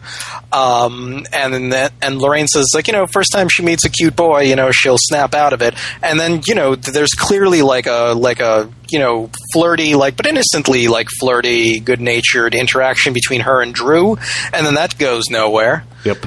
Why waste the, the film time on, on that if you're not doing anything with it like i for the entire thing when he's running around yelling cindy cindy i kept thinking is like is he looking for like the teenage daughter because that would make sense but no he's looking for like the little blonde girl just like well uh, all right i guess Trying to be Um, professional, man. Just kind of. so he totally fucks up their floor. There's no other way, no other way into the that part of the house except uh, just smashing directly through the kitchen floor. I guess. I thought that was a weird thing about uh, late in the film uh, when Lorraine falls through whatever the thing upstairs down in the basement. Yeah. I understand that nobody else knows where she fell to, and so I can put together. Like I, I can get into a theory of mind thing and say, okay, they saw her, they saw her fall a bit. They're probably going to think, oh well, she fell a bit. Maybe she's on the main floor now, somewhere trapped in some space. And so they go on to the main floor, and we get multiple shots of them like trying to figure out where she is and banging on the wall and yelling to her. But at no point did anybody like you know go down to the basement where maybe she was and again, it, it, it, okay, this is a complicated. My complaint here, I want to frame this carefully because the thing is, I don't think it's dumb that they didn't psychically know that she was in the basement, but I think it's a little bit dumb that the movie showed us a bunch of shots of people trying to figure out if she was in a space we knew she wasn't in, that had no other role in the movie, that they didn't do anything interesting with. We just got a bunch of like it feels like to to the extent that the film is based on a narrative of how this whole thing went, this feels like a part of the narrative they could have just sort of shrugged and said, you know, let's just reframe around that because it's sort of a a distracting, tedious thing of people yelling and banging on a wall that we have no investment in because there's nothing interesting about the fact that they're wrong that maybe she's in that space that we don't see and don't care about. You know, it, it, it felt like as much as anything, maybe it just it needed to be there to justify the fact that she remained alone in the basement and you know long enough for the other things to happen. But uh, yeah, it felt a little bit. It felt a little bit distracted. Yeah, there was um, I, I got distracted. So the, there's like this wardrobe that you know, uh, the haunted wardrobe Where the hiding Um, is, yeah. Yeah, yeah, where that thing is, and you know, like it's it's set up to be like something weird. It's clearly not their furniture, even though that's not established until later in the movie, which kind of confused me. Where it's like, you know, if you're going to establish this item in the house as something weird, at least set up the fact that you didn't move in with it. Um, but yeah, so you know, like one of the, the sleepwalking girl like keeps bumping her head on it, and when they're playing hide and clap, and the mom's like uh, blindfolded, like one of the first encounters with the ghost is like uh, the ghost reaching out. It's one of the ghosts reaching out, hand clapping through the closet, through the clothes Yeah, in there. yeah. And then eventually they use the UV light in a way that I've. I mean, are these people sweating bleach? Uh, how? How? I don't think UV lights work like Yeah, that. I think they were going for sort of like a, a, a thermal thing, but UV was the more effective uh, way to present it, especially with like you know seventies era technology. Yeah. Yeah, that's that's it's it's just I don't think it is that UV works like that at all because I've definitely been to clubs where the only lighting is like UV lighting and my handprints did not leave white marks on anything. Angela's comment at the time was like, "How many cum stains are they going to find?" Uh, that well, it's like all right, first it's like I got to show you how this works. First, let ejaculate into your hand, rub it in real good, and put your hand down here. um, that that brings up a whole thing that uh, me and Angela talked about while we were watching it, and and her thesis that she presented was that uh, you know setting this in the '70s is the right time to set it in, considering the relative age of contemporary audiences for these things. I think it's safe to say. If a horror movie does a lot of money, it's largely because a lot of younger people uh, came out to see it. Like obviously older people too, but you know the number of people who are in their 60s and have a real real solid contemporary adult take on technology at the time versus people who maybe weren't born yet in 1971 you know i think it's more the younger crowd is going to be seeing the movie so you set your movie about paranormal stuff in the 70s and you can kind of do whatever you like with the technology um, because you aren't going to have many people saying, "Oh, but no, that's not appropriate," because I remember blah blah blah. Whereas if maybe you said it in the '80s or the '90s, people are going to have, by and large, a better grasp of what the sort of state of the art in terms of both general technology and maybe sort of notional paranormal technology was, and be able to call bullshit on it easier. So the the movie may sort of get some cover on some of the stuff just by saying, "Oh, well, you know, yeah, that looks like." I guess that looks like uh, probably probably 70s ish. Yeah. Yeah. It's not a cell Um, phone. okay, so that, that that club back to that closet. So there's there's a hole in the wall behind it. That hole in the wall leads down to like another part of the basement, I guess. And I think it's implied that like one of the somebody got hanged through there. Yeah, like their body was dropped down, something like that, it's right? weird because uh, there's a noose. Yeah, so so Lorraine goes into the hidey hole behind the wardrobe. The the demon, the demon in the wardrobe is the name of this film. Yeah. Um, and and and she finds this noose, uh, and then and then she falls through the floorboards and, and falls apparently. You know, it must be like twenty feet down. Oh yeah, yeah. She takes she takes the- a long. it- it's like a, it's almost a comically long fall. yeah yeah. just like um, what's her name, uh, Carolyn, like falling down like three flights of stairs, and just going like ow, ow, ow the whole Um, Yeah. time. It's just like Homer falling down that uh, The- the oh, falling down the and- cliff and just like hitting everything on the, on the way down. Um, so she she falls down and then and then when she's down there she's looking around she's using the music box uh, she sees uh, Rory and Rory's mom holding Rory and crying and then then doesn't see her and then turns around and then she's right there because ghosts just fucking love that uh, but then, as you noted, yeah, it seems like Rory's mom, who killed little Rory, isn't like attacking her. She's just in the basement and looking sad, and then spooked, and uh, and then we see there's a big clatter, and we see uh, feet and a nightgown. Stop and the feet resemble what like the feet next to uh, Ed's head um, when uh, Yeah. Lorraine has the vision. Like it's the same sort of Yeah. posing. So the the implication is that yeah, this is you know this she is is that witch lady. being hanged. This is our core core witch lady ghost. Yeah. Uh, and and she stops abruptly as if being hung. You know, we never see the noose at this point. We just have had seen the noose up above before Lorraine fell through. So there's this clear implication that this ghost is like hanging itself. And that's just like I guess that's it likes to make an entrance, and that's the entrance it's making. But but I don't understand why the noose is there because I don't know if the implication is that she hung or caused to hang another resident and then she's just reusing the noose as like a visual gag. Like she's just got a nice sense of humor and style about haunting people.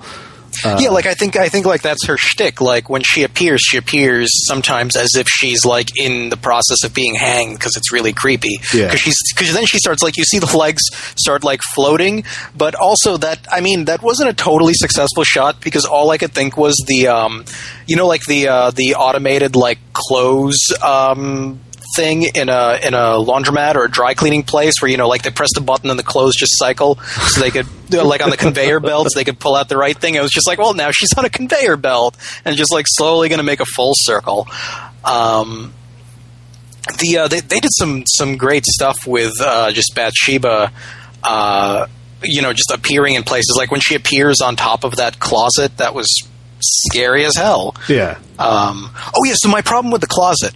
So the the hole in the back there is clearly it's it's not a hole that was made in the house. It's not like the cellar where the cellar was boarded up. It's it's looks it looks like a hole that's pounded into the wall to get into the crawl space. Yeah. But the closet itself has like a movable door in the back to access it because they didn't break anything. They just slid this door over. Yeah. What what did what's up with that closet? Did like the ghost have it specifically designed to do that so that human beings could get into that crawl space? If they figure out this completely unintuitive thing that like the back of the wardrobe opens for no good reason um that that that bugged me. Like there was no like if it opened to like a a like a a you know, like or something like a, something. like a do like a if it was covering up like a doorway to the cellar, like that would make a little more sense.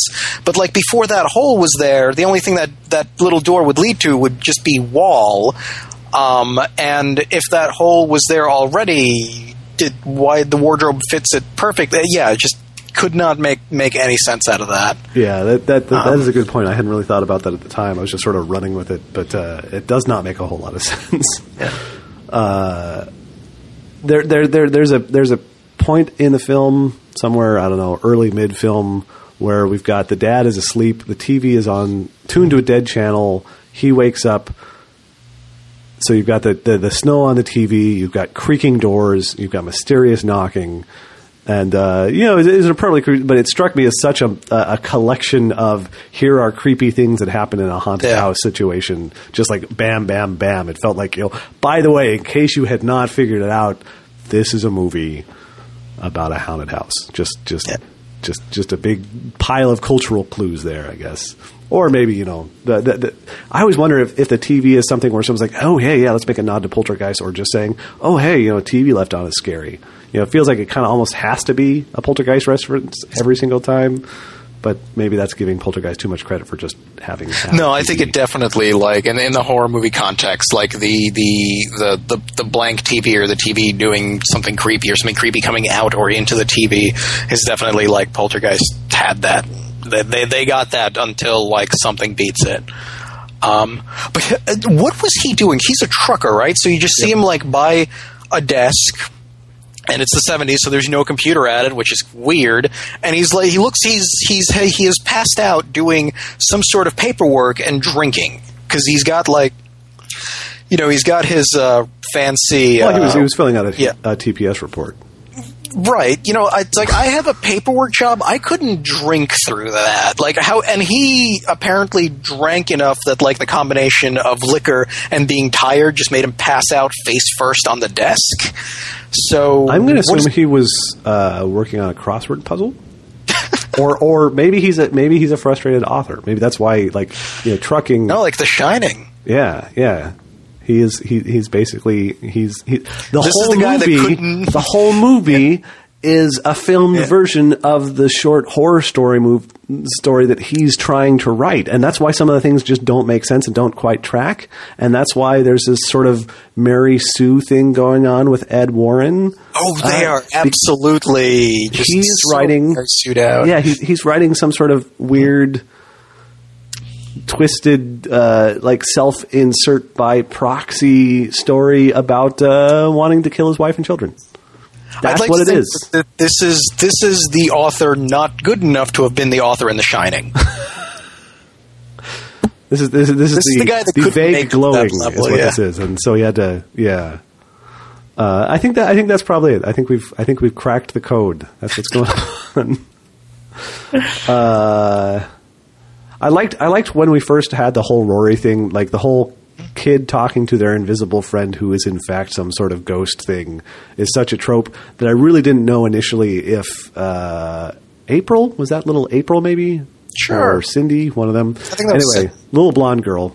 Uh, I really didn't know if the film was going to go in one direction or the other. Like, like it seems like just having a kid have an actual bullshit imaginary friend would be the best thing you could possibly do in a horror movie about whatever else is going on.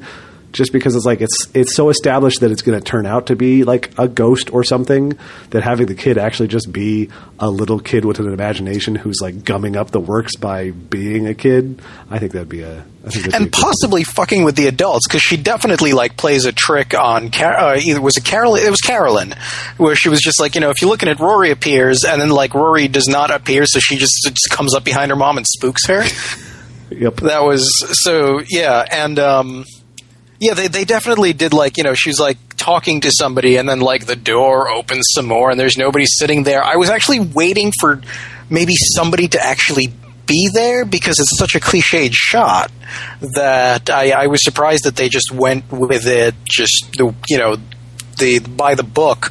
Although you know, like when she does turn to the camera, which at this point is Carolyn, her mom, she did like her face drops and you're like, oh shit, is something like evil coming in? But no, it just turns out to be her mom. Yeah. Um, so you know that was a, a little bit off the beaten path, but yeah, I was I was kind of surprised that they they they had that shot in this movie just because it's such a that kind of shot from this kind of movie. Yeah. Well, and, and, and the the movie uses uh, several mirror shots too, and obviously the the the circus music box thing uh, is the big recurring thing there, uh, where we we have it seen various times throughout the film. You know, Carolyn doesn't see anything when April's talking to Rory. Uh, later, it does see some things. Lorraine sees some stuff in it. Uh, sometimes doesn't see some stuff in it. The closing shot of the film is the box sitting in the the the haunting room at the Warrens' house, showing us a reflection of nothing. But is it really nothing, or can we just not see it? You know, it, they used that a bunch to the point where I almost kind of got tired of that little music box by itself. But then there's a couple mirror shots after after Carolyn, uh, after you know Lili Taylor's character has that interaction about Rory and not seeing it, the fake out scare from the little girl.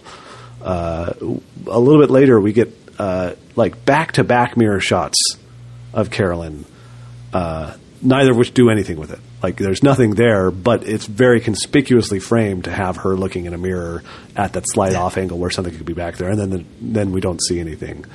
And I, I realize to some extent it could be the film sort of giving us a sense of, well, we've established things can be there even though you might not, as a viewer, see it, or the character might not, as the character, see it. Uh, and we establish in the long run that this demon's working on Carolyn, so maybe the implication is, well, whether or not you see it, it's there and it's doing its work. But in the meantime, just a subjective experience as a viewer is like, oh, it's a mirror shot. I wonder if there's going to be something. No. Oh, it's immediately another mirror shot. No. you know, and it feels like doing it back to back like that was like a little bit just like actively fucking with us. Uh, like you get away from the oh, am I just being, am I reading too much into this? To being like, no, I'm not reading too much into this. They're doing this on purpose. They're just not doing anything with it. They're just making me wonder just so I can wonder and then nothing happens, which is a little bit tricky.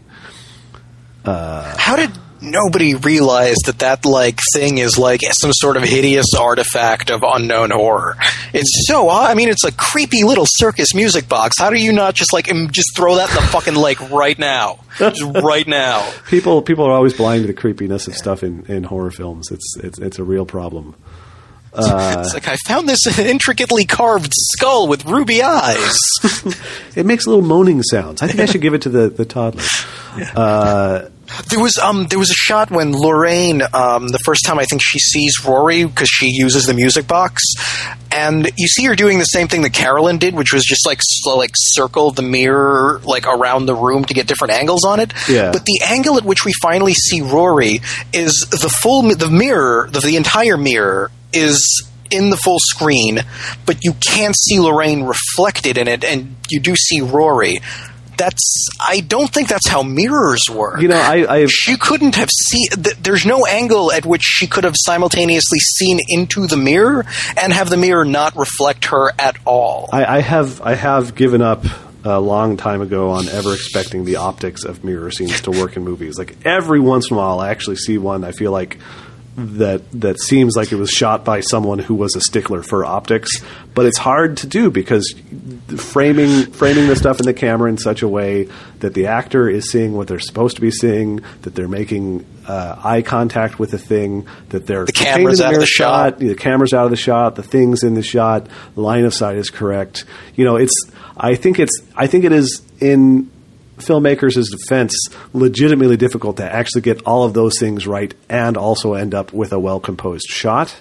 And so it's one of the one of those spaces where I I, I try to just not think about it because I know I'll get annoyed about the optics uh, involved, and I just try and run with it because I understand the scene you're trying to make here, and we all understand that you know if you don't think too hard about it, the the idea is communicated, and so fine. Mirrors just always get to do magical realism in TV and film because I just I feel like this is the kind of movie where they could have just afforded like the composite CGI shot of that that you know with proper optics, but I guess like if two guys who have a podcast about horror movies have noticed this and it's just like all right well that that happened that you know most of the audience is not concerned with the fact that that's not how mirrors work yeah yeah I think I think at the end of the day it's it's, I think it's just not, like my morbo moment Yeah. mirrors do not work that way it's not going to pull too many people out, so it's like let's just run with it. Uh, I liked. Um, I'm picturing, you know, I just, I, I have to say that just like, as soon as you said that, I pictured just like a guy in, you know, a short sleeve white button down shirt with like a pocket protector and like black slacks and a very tight haircut, big thick glasses, just seeing that scene and just storming out of the theater. I, I, I, I should go see more movies so I can start storming out of them. Like you know, Have you ever seen anybody storm out of a? I've never seen anybody. I've seen people leave a movie in the middle, but I've never seen anybody storm out of a Yeah. movie like upset. I, you know, I I feel like I have a dim memory of someone actually standing up and saying, "Well," you know, and then walking out of a movie. But I can't remember what. So, like to the point where I don't know if I actually remember experiencing this or if I'm just compositing this together from you know seeing it happen or someone telling a story. Uh, Writing yeah, a generally letter to speaking, the directors of Babe Pig in the City about this pig anatomy. totally you know. inaccurate. yeah, I, I, I, I, would say generally speaking, it is not something that I have experienced uh, as a thing that actually happens at the movies I go to. Uh, possibly, I just go to stupid movies, though. I mean, maybe everybody's on board with how dumb whatever we're watching. Yeah, I mean, I, I guess what what could like the Nutty Professor? How badly could the Nutty Professor piss you off that you storm out of it? Have having having gone in in the first place. yeah, I like uh, I, I liked the cellar piano. Uh, yeah, just, just for setting noises. up the. Well, no, actually, it, it it sounded like it sounded it sounded like a real piano. I mean, it sounded like a, a badly neglected piano.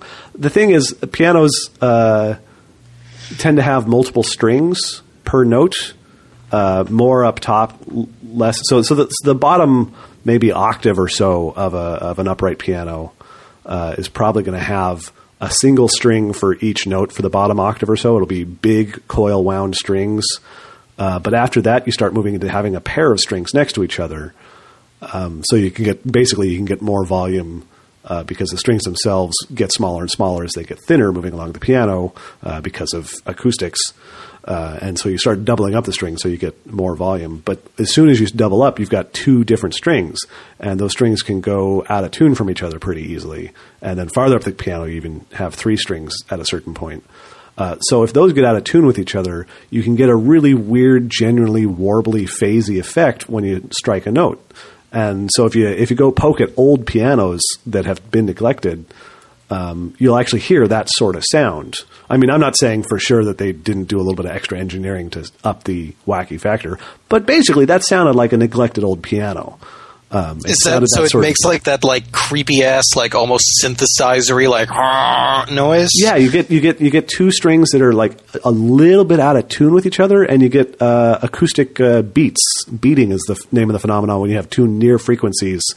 Uh, you end up getting this interference pattern between the sounds they're emitting, where you get these high points uh, where the waves form sync up, and then when the waves get out of sync, uh, it drops out and then comes back up. And so you, you ever you ever watch uh, windshield wipers on a bus that seem Yes. to be on like different motors, and so they're they're they're they're beating together for a little bit, but one's going a little bit faster than the other.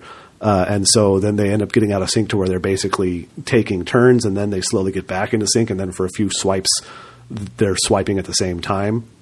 yeah. Uh, that's that's a perfect visual metaphor for the acoustic thing going on with two near frequencies because it's the same thing. I mean, you imagine the the wiper going back and forth is the sound wave moving up and down. So if you laid two sound waves at very near frequencies over each other, there'd be brief periods where they're uh, cresting at the same time, and then they'd slowly get out of sync to eventually they're cresting exactly out of time and then move back into time. Uh, every every period in there where they're cresting at the same time, acoustically, that's a beat. That's a, a, louder pulse of energy uh, because the waves are additive. If you take those two waves and and add up the height of each wavelength at each little moment, you would end up with a new summed together, weirder looking wavelength all of its high points would be the beats. Those are the high points of energy of the, the combined frequencies. Uh, so so that's that's sort of what's going on with that piano, where you get the words synthy warbly sound coming out of it. It's because of that acoustical interference between the two out of tune strings or the three out of tune strings. Uh, this is something people do with guitar on purpose too. Sometimes it's a it's a classic little electric guitar move in particular, where someone will take a note, they'll they'll they'll fret a note like one note, like one like semitone under the next higher note on a string, one up the the guitar maybe. Uh, and they'll take the lower note that's a half step down and they'll bend it so it gets up real close to the note above it, uh, where it's just off by a little bit, and you get this sort of overlay texture to uh, guitar note, which is this is a really hard thing to explain in a way that makes sense. I wish I could name a specific super famous song using it, but uh, but anyway, so in summary, that piano was, I think, less fake than it sounded like, even though they were probably generating the the sounds from a synthesizer. They were probably generating something that was a fairly faithful, out of tune piano sound. Uh, but anyway, I just liked it because I liked the they managed to set up diegetic, spooky music Yeah. by visiting the piano earlier, and then later, like a demon or maybe Rory is playing the piano. It's like eh, it's spooky horror movie music, but it's actually just the piano being played. I, I liked I liked that basically, and then later they like throw someone into the piano, and that was funny too to me. Uh, there's a I um I just want to say there was a couple of moments in this movie where again this is just like going toward the somewhat campy theory where like the character might as well be pointing in front of them and saying "G- g- g- g- g- ghost and then just running away with a bongo run um, just because it was it was that sort of like uh, just just like the emotion in that scene was that like sort of over the top scared, which would be appropriate, but you know, it's like it it, it was almost cartoonish at, at points. Yeah. Again, yeah, it's sort of a little bit uneven. Uh, and something that I think would have seemed less cartoonish if the movie had stuck more consistently with sort of like an oppressive, escalating ghost story uh, tone instead of jumping around with a little bit of the relationship stuff and a little bit of the vague trying to be, you know, nodding to documentary sort of stuff. But Uh, there's a nice quick Dutch angle on Lili in silhouette at the top of the stairs into the basement. At one point, there's just a real quick shot. There's like you know darkness with light from the doorway, and then Lil, uh, Lili uh, Carolyn as a as a silhouette there. But the whole thing was decidedly canted, like by 30 degrees or something. It was the tiniest little thing. I didn't notice a whole lot of Dutch angle stuff in the film otherwise, uh, but that one for some reason jumped out at me. That that sort of strong tilt to the camera in a static shot. Uh, also, you know what? A thing that bugs me with people who are lighting matches to create light in dark places in movies, you chain the fucking matches. When the first match is still going, you pull out the next match and you light it off the first match, and then it's never dark. You just you keep them moving like that. You don't just wait for it to go out and then try and start another one in the dark. I realize it sets up the scare where something's there what it wasn't before, but it's so dumb. It's so fucking dumb. You're terrified. You want light. You have light. Make light. Just just make some fucking light. Just figure it out. Well, you could say they were making light of the Uh, situation. I hate you. Uh, oh, I had I had one idea that I was excited about that the film doesn't do anything with, but kind of makes me wonder if someone has done with it. It's like the the whole hide and clap stuff. It's it's presented as I, I guess observation and imitation is the implication. Like you know the, the the ghosts or specifically the demon lady, I guess is the responsible party. Uh, sees them doing this and decides to use it against them to freak them out. Uh, is I, does that does that track with your general impression of what was I it was unclear who like because occasionally you know you the camera captures like Rory a few times and then there's like childlike giggling. It's really unclear as to whether like uh, the demon can command the ghosts, whether the ghosts are sometimes malevolent and sometimes not. Like when the arms reach out and clap while she's blindfolded, I have no idea who that is. I don't know if that's Bathsheba. I don't know if that's Rory. And then when um, you know, like the the the door slams on the um, the door slams on the uh, the the basement while Carolyn is like at the top of the stairs. And you know she lights a match and like the hands come out and clap and the match goes out and they're screaming, which was such a good shot. I really Yeah. like that. um, I have no idea whose hands those are supposed to be. I, I don't know if it's Rory or if it's you know one of the other ghosts or if it's yeah. I've got no idea what that's supposed to be, so I'm not sure. But in any case, we agree that it's so. Uh, so yes, my my my random theory uh, is that that that it's not in fact imitation by any of the ghosts uh, that we're associating with the story. Uh, it's it's memory because what is going on is they're being haunted by their own time traveling ghosts. At some point, the Perron family ends up traveling through time maybe the Doctor Who shows up. The, Doctor Who, that's his name, right? Or it could be The like a Lost Who. in Space thing. And uh, by by whatever means, they end up going back in time and then dying in their own house. And then they keep playing hide and clap forever and ever and ever. And the giggling is not because it's malevolent giggling from some sort of terrible ghost taking pleasure in their frightened. It's actually wee hide and clap. I like playing hide and clap. It's fun. Uh, so I would. anyway, yeah, I just realized that I, I'd like to see a, a series of films with just like that family moving like into a house and going into like a different genre of movie each time. Like the next one they move into, it turns like it takes them back in time for some reason. the one after that, like it's shot into space.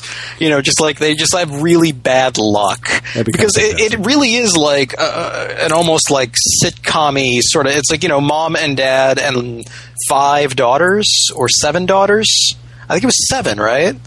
they have a shitload of kids. many? Uh, I want to say five or six, but yeah, I, I definitely had Yeah. this this thought at some point that uh, that yeah, this is kind of like the Brady Bunch if all the boys had died. Um, they were watching the Brady Bunch at some point. Yeah, I had made that note, and then and then the Brady Bunch comes. I was like, oh motherfucker! And there's you know one of the girls. His name's Cindy. She was the she was the sleepwalking one. She was the one who Rory was sleepwalking, hitchhiking, and banging her I head against. the Cindy was the blonde one because the No, girl that was doing that was a brunette.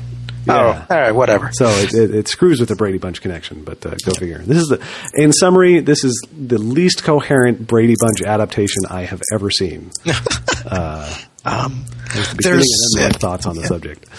There's a shot almost all the way at the end of the movie where they can't get through the front door of the house, so the cop like takes his shotgun, shoots at the lock, and the door just bursts open like somebody kicked it. Yep. I that's I don't think that's how that works. I think I think shotguns in movies are, are one of those things. It's kind of like mirrors. It's less defensible than mirrors because mirrors I can justify in terms of shot. The shotgun thing is just dumb. yeah, if I- you ever if you, if you ever find yourself stuck in a movie, get a mirror and a shotgun, you're invincible. Yeah, you're all set. Uh, yeah, I, I, I don't know. I mean, I guess you could make the argument that depending on how it hit the door and what the transfer of mass was, it could have simultaneously destroyed the lock and thrown some energy. Because they have the special rounds that um, are supposed to bust open locks, but the way they work is that the round is just um, like a heavy powdered metal, so that it it'll hit it with a lot of force because it's coming out, you know, it's still coming out of a shotgun. But then rather than penetrating the door, it all just tumbles to the ground as you know, just uh, because it's just you know, it's like sand. It's just sand made of metal, so it's not going to penetrate through it. It all just drops to the ground, so it just busts the lock without doing you know serious damage to the door. Yeah, it, it, it's sort of a, a really good kick coming out of a gun. Um, there was a f- foreshadowing shot um, when you know when she, so Carolyn the whole time she's developing these strange bruises, which is just one of those haunted house things, and you see her like in the bathroom and she takes out like some medicine and it just says iron polysaccharide and she takes it. And you know they clearly like want you to know what she's taking, but unless you know unless you you are or know somebody very well who has an iron deficiency or anemia, that means nothing to you. Yeah. Um, and like she mentions that she has an iron deficiency. I'm like, is that the payoff? Well, okay, I'm not. I, I think I don't think it's that she mentioned she has an iron deficiency so much as that's kind of what they conclude. Because like initially the bruises are mysterious, and Right. the husband sometimes says, "Hey, Well, she's what- already what got a prescription for it. But yeah, I mean, Well, oh, that's I right. don't He know. says I go don't, to the I don't- doctor. Yeah, I don't know that we know she has a prescription before that. I think my interpretation was that weird bruises. What's that about? Hey, would you go to the doctor? Yeah, I'll do that. Not seen on camera is her going to the doctor. Doctor Right. saying, "Hey, that's weird. Sounds like an iron deficiency. Let me get a prescription." She has a prescription. We see her taking her prescription. But the film, like a lot of that was elided. Like none of that was made super clear. Yeah, so I'm. I, I just did not understand the point of telling us that it's you know iron polysaccharide. I even you know I I looked it up. I'm like, is it supposed to be you know maybe it's something like lithium that you know maybe she has you know some sort of psychological disorder and you know that's going to sort of feed into the whole are who's you know are they really seeing ghosts or not? Yeah. Because you know they had that whole thread set up the whole time that only some people can see the ghosts, and they were never specific as to what the circumstances are, short of the fact that Lorraine can see them whenever she wants yeah. Um, or whenever, or that they reveal themselves more readily to her, something like that. The Yeah. just the the the logic behind who can see ghosts and who can't, and who can see what kind of ghosts, because nobody sees can see like the dark presence except her. Yeah. Um, yeah, so yeah, the the movie's sort of unclear about that that sort of thing.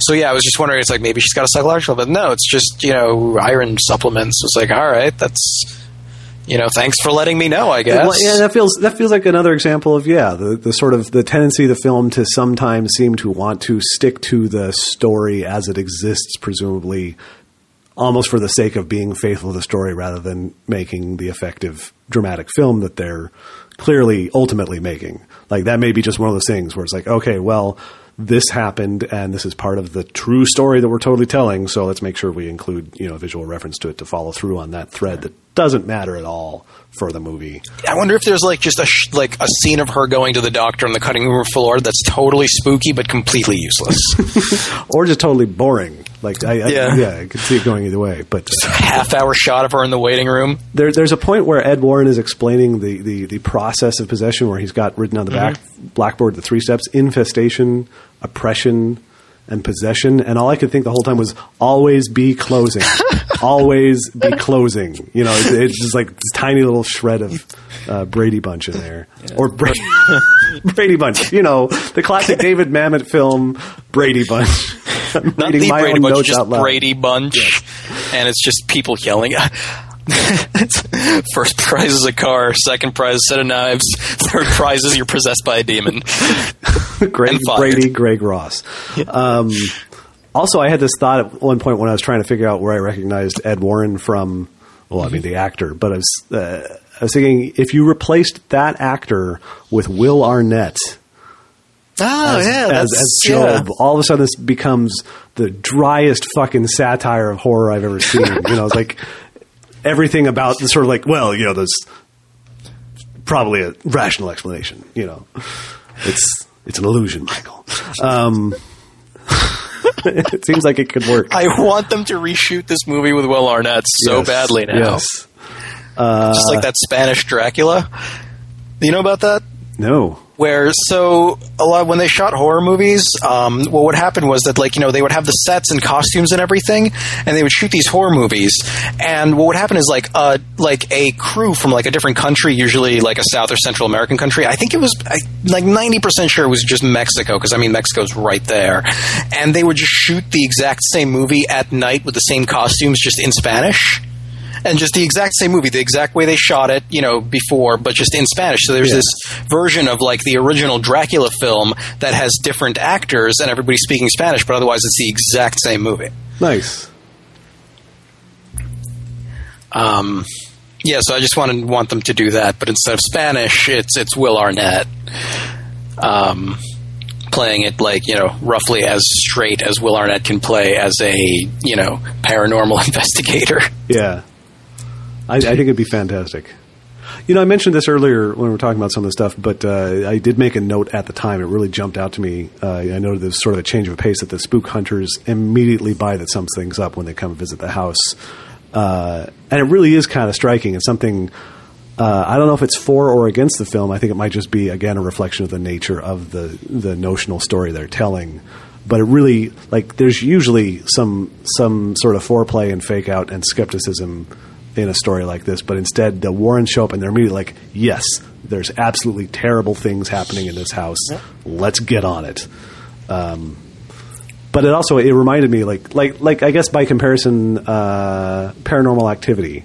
They have that uh, uh, whatever he was, the psychic come by the first Yeah. time, and uh, he, and he sort of talks about well, you know, and, and he gives him a calm explanation, and he's very laid back, and he's like, hey, I guess your dad's kind of cool after all, sort of feel. Uh, and then when he comes back, he immediately is like, oh, I need to go right now. You know, and this is sort of that same sort of one-two, except for the one in this case was all that prologue stuff with Annabelle and the girls and and them being cool as cucumbers in the house that was just leaky pipes causing squeaks, and then showing up here. I just wonder that n- n- now in Paranormal Activity that, that that all of that was just an elaborate guise to get away from the crazy people because there's no haunting. They're just constantly bothering him, and he's like, "There's a presence in this house. I can't stay here. It's angry." And he's just like, "Oh wow, that was. I hope they bought it." I'll totes help you, but I gotta, I gotta, I got a thing. I gotta, I gotta go do a thing. But uh, you know, I'll get um, back to you. Yeah. When they when they just enter the house and they set up and they're just like, you know, we're going to get our man to do some legwork, and I'm just like, wh- wh- how many people do you have at your at your disposal? It turns out just to be Drew. Yep. that, that's that's their one man. Um, I, I somewhere in my notes is just written just in all caps Ghostbusters seventy one. Yep. Well, one of Yeah. one of the books about them, I think, is like you know Ed and Lorraine Warren, the original Ghostbusters or the real Ghostbusters. There's been a few books. Uh, by Ed and Lorraine. Warren meet the Ghostbusters. Basically, yes. And yes. Abbott and Costello. uh, in, in tone deaf mo- metaphors, at, at one point when they're talking about the idea of leaving the house, and Ed's like, "Oh no, you, that won't help." Uh, he says, "Sometimes when you get haunted, it's like stepping on gum."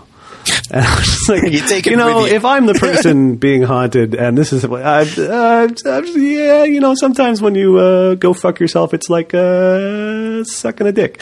Um, because it just it felt really like, and I realized in practice if they're actually sitting around and hanging out and not just existing in a two-hour movie, maybe like having conversations about stuff that's colloquial and full of metaphors is you know what you do. He's like, hey, well, let me try and explain this to you. But uh, but yeah, I like the fact that he was just like he brought a bunch of crucifixes in. Like he's got like I think it was a, either a bag or like two fistfuls of crucifixes, and he's just like, yeah, I'm just gonna put these all over the house. This really piss him off. Yep. And it just reminds me of um in uh in Ghostbusters when Bill Murray is like originally like in the apartment and he like moves the piano over and just like plays the two really high notes. He's like that really ticks him off. Yep. And but the crucifixes work. It's just like all right, so now we're here, so let's piss it off. Let's piss the demon off, and then and then see where that takes us. I, this right is not a it. good plan. Uh, There was a you know that, this is this is something uh, Angela mentioned uh, as a recurring theme. Um, it felt like is Lili Lili makes at least a couple references to the idea of sort of like uh, making a new beginning, a new start, blah blah blah blah blah, and it's never. I don't think ever cl- made clear at all in the film what the thing that they're making a new start from was, other than some vague implication of maybe having some rough times with their marriage or whatnot. But we don't even get details about that.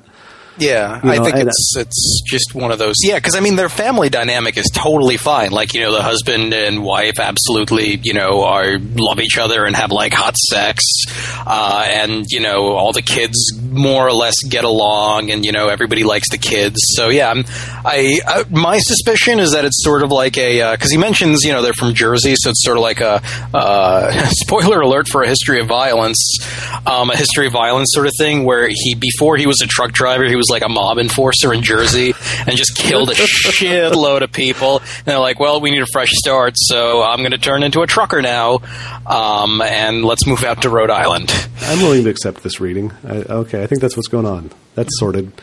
Um, what else?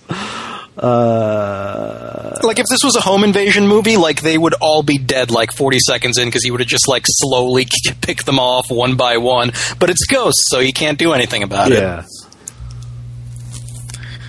At one point, uh, they're talking about the crucifix stuff, or, or something. I'm trying to remember exactly. I don't know what the context was, but anyway, someone's like, "Oh, so like like holding a cross to a vampire," and Ed says, "Yeah, exactly." Except I don't believe in vampires. Yeah, and that's another one of those like willow. Like like I can hear Job saying that line, you know, and you know for that or in the opening movie we talked about the the, the, the cold open with the 1968, the doll and whatnot, and then we cut to the first time we see them doing a lecture type thing, and then he says something really really boring and dry, like, and so then we did some blah and some ha, and they're then they're fine now. Any questions? And it's like, yes, obviously there are questions about this story, and of course every time they do that, everybody's hands go up, but still, I.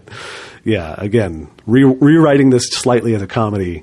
Uh, there's there's a lot of sort of blasé, cool guy lines from Ed Warren. this that you know you can really like. He delivers them. He delivers them very straight face and not as like. Uh, and that's why I'm a badass. But you know, it's really easy to read that into them.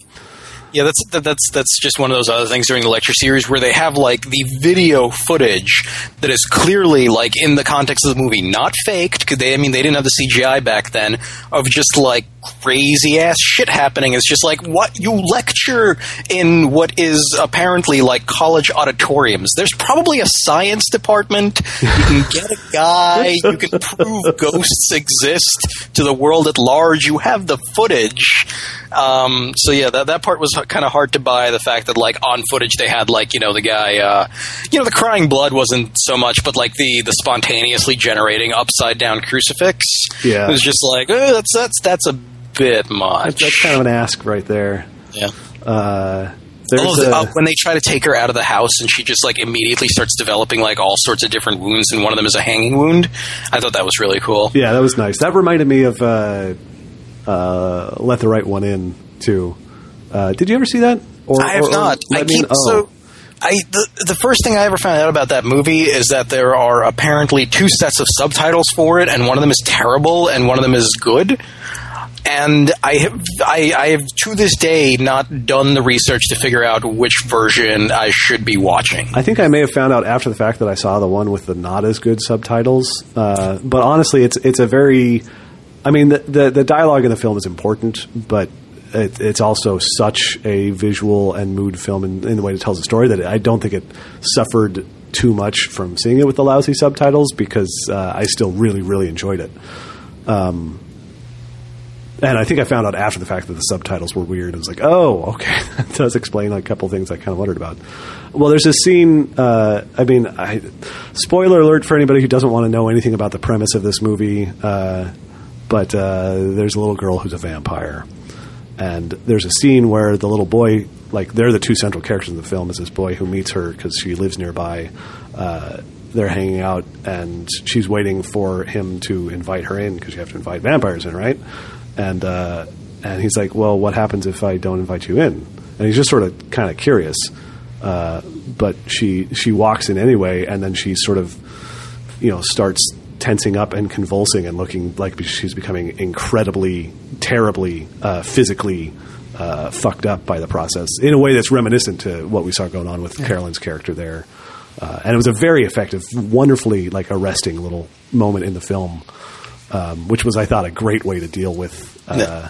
the sort of intersection between mythical vampire lore and this attempt to tell a very you know realistic you know low stakes human interest story about you know relationships or whatnot in the film. Uh, anyway, reminded me that uh, I think the the scene from Let the Right One In is more effective than the one with Lili, just because it's a, a better fit to the film and less of a stunt. But I thought that was a great effects shot in any case in this movie.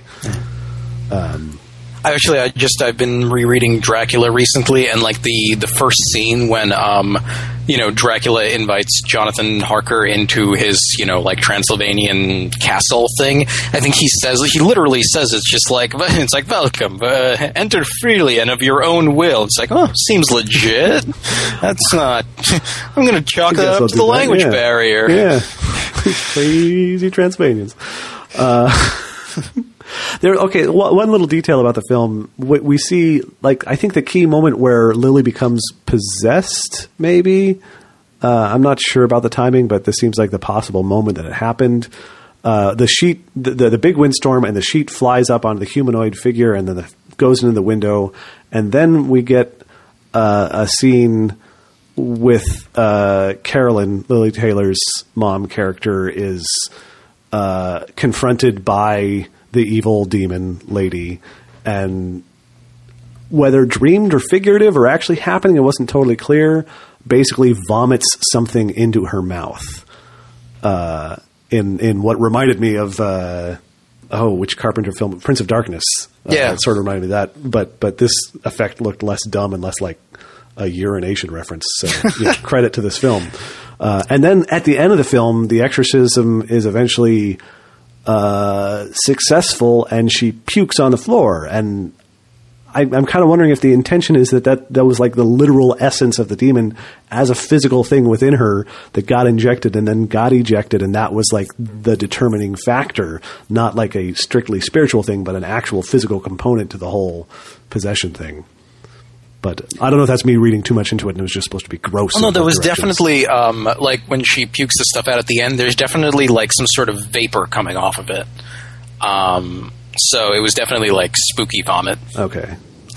Um, oh, also the uh, the scene when uh, like the the the room of like one of the girls is locked and then they bust in there and they're both like really cold. Like you actually watch them exhale uh, exhale vapor because it's that cold. And I thought that was a really nice touch. Yeah. because it's it's there. It's not like you know they're outside in the middle of winter. It's just like. You know, uh, just once in a while, like somebody will puff out like some some vapor, and it's just like, oh, that's it's a it's a nice touch there. Um, I thought the whole sidebar thing with Judy, we sort of talked about this a little bit, but as I'm looking at my notes and revisiting it, uh, the Warrens' locket gets, Lorraine's locket gets stuck in the basement, and then Lorraine has the vision of Judy floating dead in the lake, and then she makes the phone call and everything's fine, but then later it turns out that uh, we see the locket twitching around in Judy's room, and then the whole thing with uh, Annabelle the doll sitting on whoever spooky person's thing in the rocking chair. The rocking chair gets thrown, and she gets pulled out of the way just in time.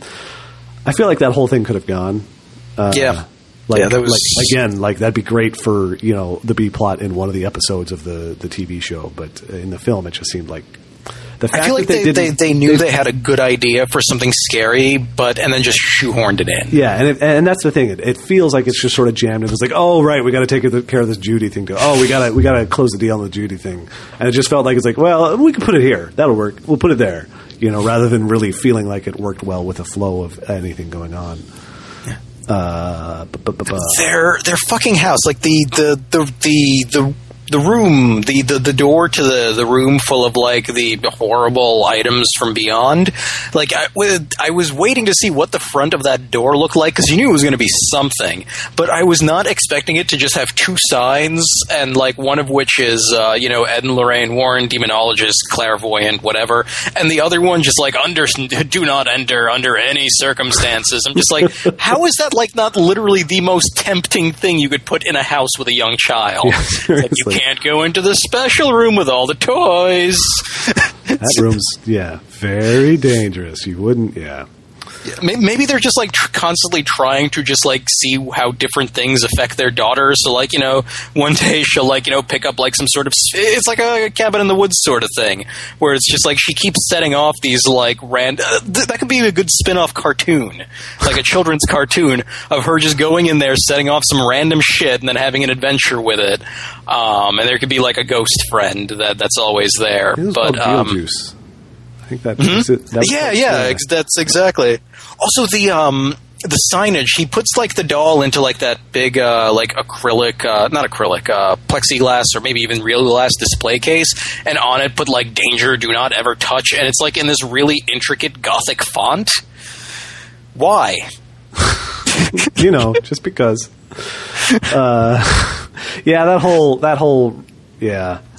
That, that, that whole room does feel like a, a, a hub for a series of things rather than something that needed to be exactly what it was in the movie. Or But like I an anthology based, I guess show where, like- really on their actual museum of the occult. So that's part of the thing. It's like, oh no, this is totally a thing that the Warrens have. So I could see like um like the framing device to like a '90s like horror anthology show that like every episode begins with like a very old Lorraine Warren entering the room and picking up some object and then remembering like this week's episode. yeah, yeah, yeah. That, that, that I, I could see that.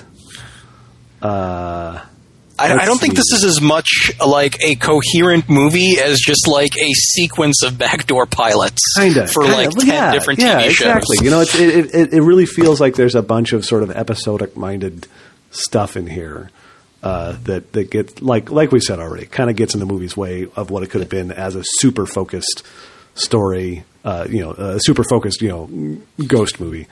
But uh, I want to I want to revisit briefly Annabelle getting out of the cage. Are we to take that via quantum locket entanglement, the demon at the house managed to sort of take a, a, a telegraph wire over to the Warrens' home and pull Annabelle out of the cage, or did it just like make a phone call? It's like, hey, any demons there want to help me fuck with this little girl? Because uh, I got some stuff going on, but I'd really appreciate it if you could take the spooky doll and go uh, make it sit in a rocking chair and try and hit her with it. Like I don't, There's, I don't there's like a understand. central ghost dispatch. yeah, exactly. You know, like, did they put in a call? Exactly how was that supposed to work? That that Well, I'm you know, it's it, it's like gum. Sometimes you step in it, and then shit happens. Another another little shot that I really like. There's this really great encroaching darkness effect on Judy being menaced in the hallway in the Warren home. You know, all else aside about that, she's she's walking through the house, and yeah, darkness just comes in from every direction, and, and I thought that was, you know, probably a fairly simple little trick, but it, it really it was great. It was super spooky. I thought that was a very nice shot. Um, duh, duh, duh, duh, duh. I, I, I, wrote in all caps once things got down to serious business with Ed doing the reading the Latin, uh, and Ed's going for the non-ordained exorcism. this is a great day in Catholic sporting. Does he have like a dual Latin English Bible that you know tells him which verses to say in English and which in Latin? Well, maybe it's maybe it's on both pages. I don't know. Yeah, it, he really did because he keeps jump back and switching out for Yeah. no reason that I could tell. Like I, you know, I can't imagine like the rite of exorcism says, and now in vernacular say these words. Yeah, it's yeah, it's it, it, it's a confusing thing. I, I think there's a a casualty of filmmaking that you know nobody everybody knows that Latin sounds spooky and impressive when you're doing an exorcism, but nobody speaks Latin, so you can't get any dialogue across that quest.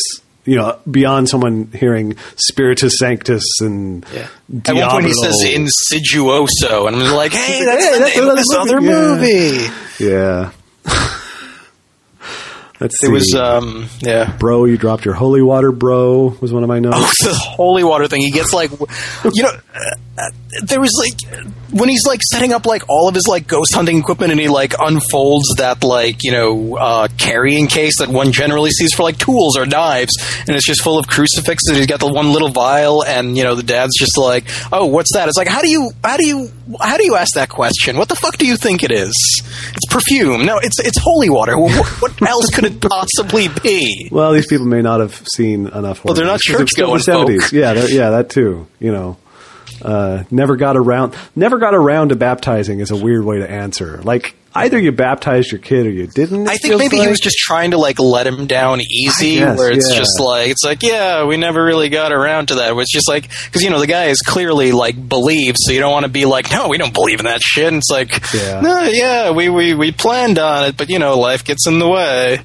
Uh, birds flying into windows is pretty great. I mean, have, have you ever had a bird actually fly full force, you know, into a window and kill itself? I've on never seen that. Because I've it's, a creepy thing. There's a sudden big, it's a loud fucking lump when a bird of any kind of mass like hits a window at speed, and then uh, and then you've got a dead bird if you go check it out, or you don't check it out because you're like, what the fuck was that?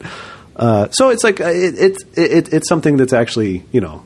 It's creepy to have a bird. One time when I was a kid, a pigeon hit our windshield while my mom was driving down the highway. Oh, Jesus. Made it. Like it hit the windshield, slid off, and then I look behind, and it's just it's still flying like a little. You know, it's it's you know weaving in the air a bit because it's clearly confused because it just got hit by a car, but he's still going. cotton angle. Okay, that's not bad.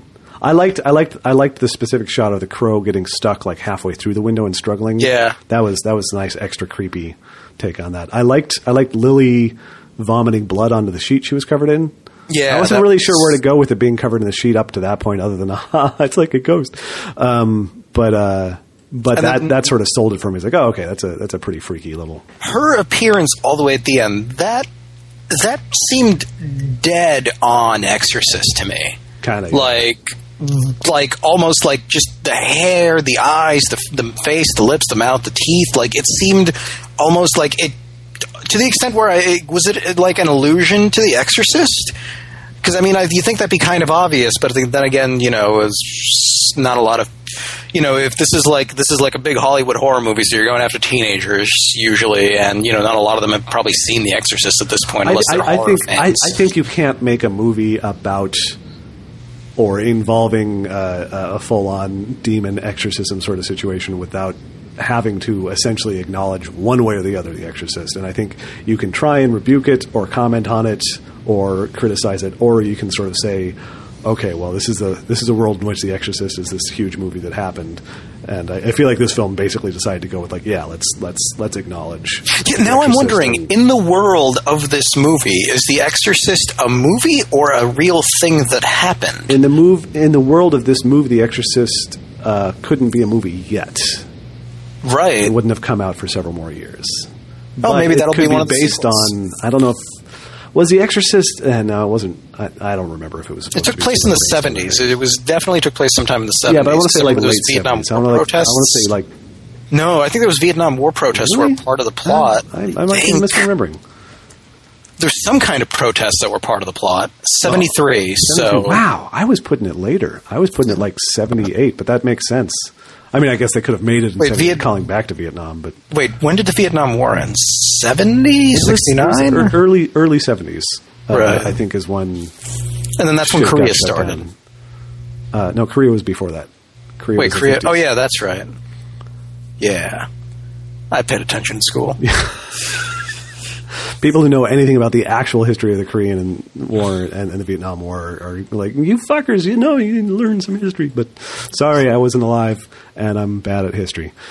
Uh, if it didn't happen in a horror movie, at least. Um, yeah, that's funny. I don't know why. I don't know why I was pushing Exorcist later. That's kind of that's weird. I got to rethink why I think that. But anyway, it still wouldn't have come out yet, though. It was, it was Um, a couple years I- away it- in the world of this movie. There was a point at which um, Carolyn is in like full possession mode, and then something happens to her and she falls or something. And I think they think she might not be possessed anymore, but she tricks them. Her husband runs to her and just picks her up, and he's just like, "Are you okay?" It's like that is the probably the least least uh, uh, uh, you know good way to check. Um, whether everything's okay. It's like no, under you know maybe that that fall didn't do any. Under no circumstances is she okay. Um, it's like you know it's in the uh, in Pulp Fiction. It's like you okay? It's like I'm pretty fucking far from okay. Yep. Uh, oh, you know what? Her wounds spontaneously heal in the sunlight. the book, the William Peter Blatty book, came out in 1971. So it's narrowly possible that they could have read The Exorcist in in the context of all this stuff happening. So that's something.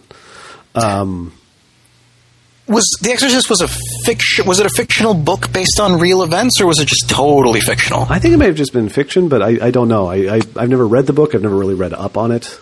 Um, so I'd, I'd be curious to know more actually. And we've talked about the idea of doing an Exorcist episode. We should really do an Exorcist episode because we've we've talked about the movie enough at this point. Right. Yeah, it was inspired by a 1949 case of demonic possession. Ah, So inspired by just means I Yeah. made a fictional story out of these things that may or may not have transpired. yeah. You know, I had a note about uh, Lili tapping out too, which was like, hey, if the demon goes limp mid exorcism, just fucking keep it up with the exorcism. Uh, don't wait for it to like start floating in midair and shit.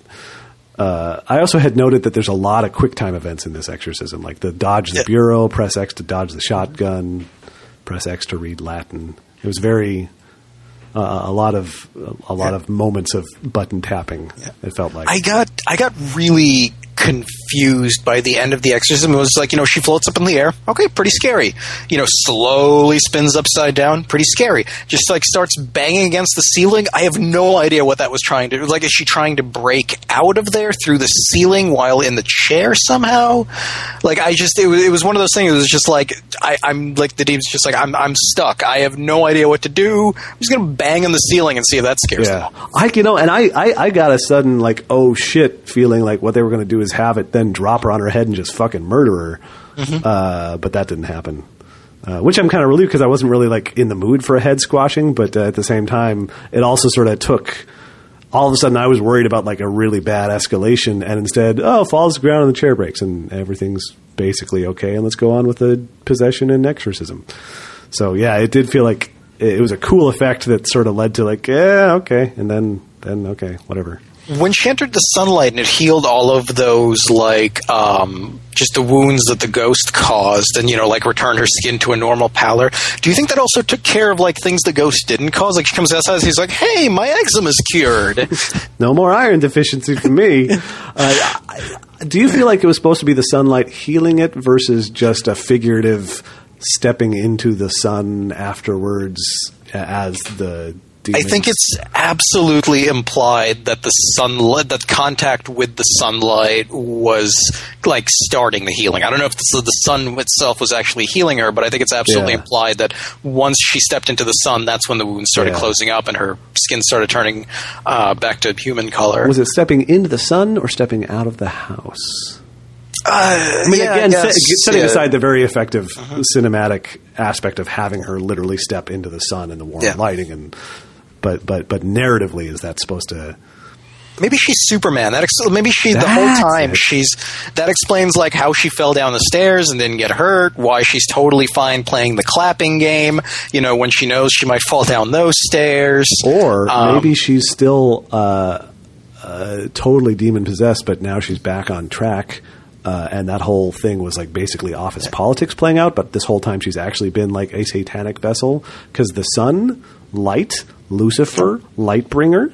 Ah, So, yeah, so it's actually she's like she's stepping back into the orthodoxy of the proper satanic church is what was happening there. She was like, okay, I I, I, I dallied, but now I am once yours, once again yours, Lord Lucifer. I'm, yeah.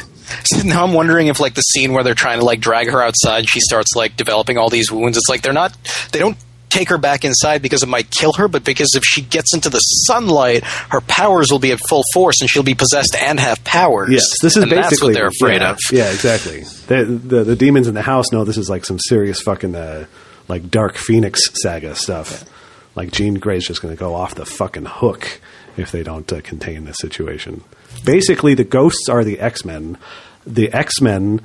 This family turns. They they eventually develop the mutagenic development. They become the X Men. They travel back in time. They die, and the ghosts of the X Men play hide and clap to pass the time while trying to prevent Jean Grey from destroying the universe.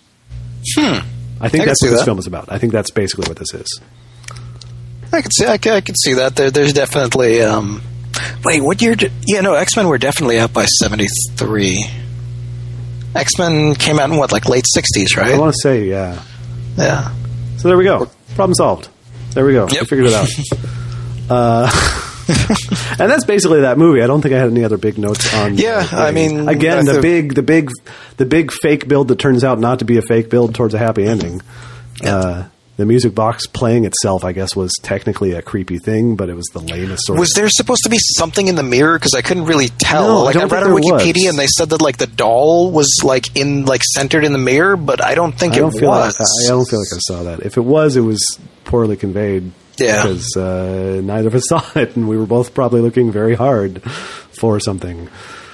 So yeah, I don't know. The end credits they do a bunch of photos and newspaper clippings of, you know, and, and at the time I'm watching this, I still haven't looked anything up. I'm still going in like just assuming that there is something to the framing, but trying to decide whether or not there is any actual basis for this.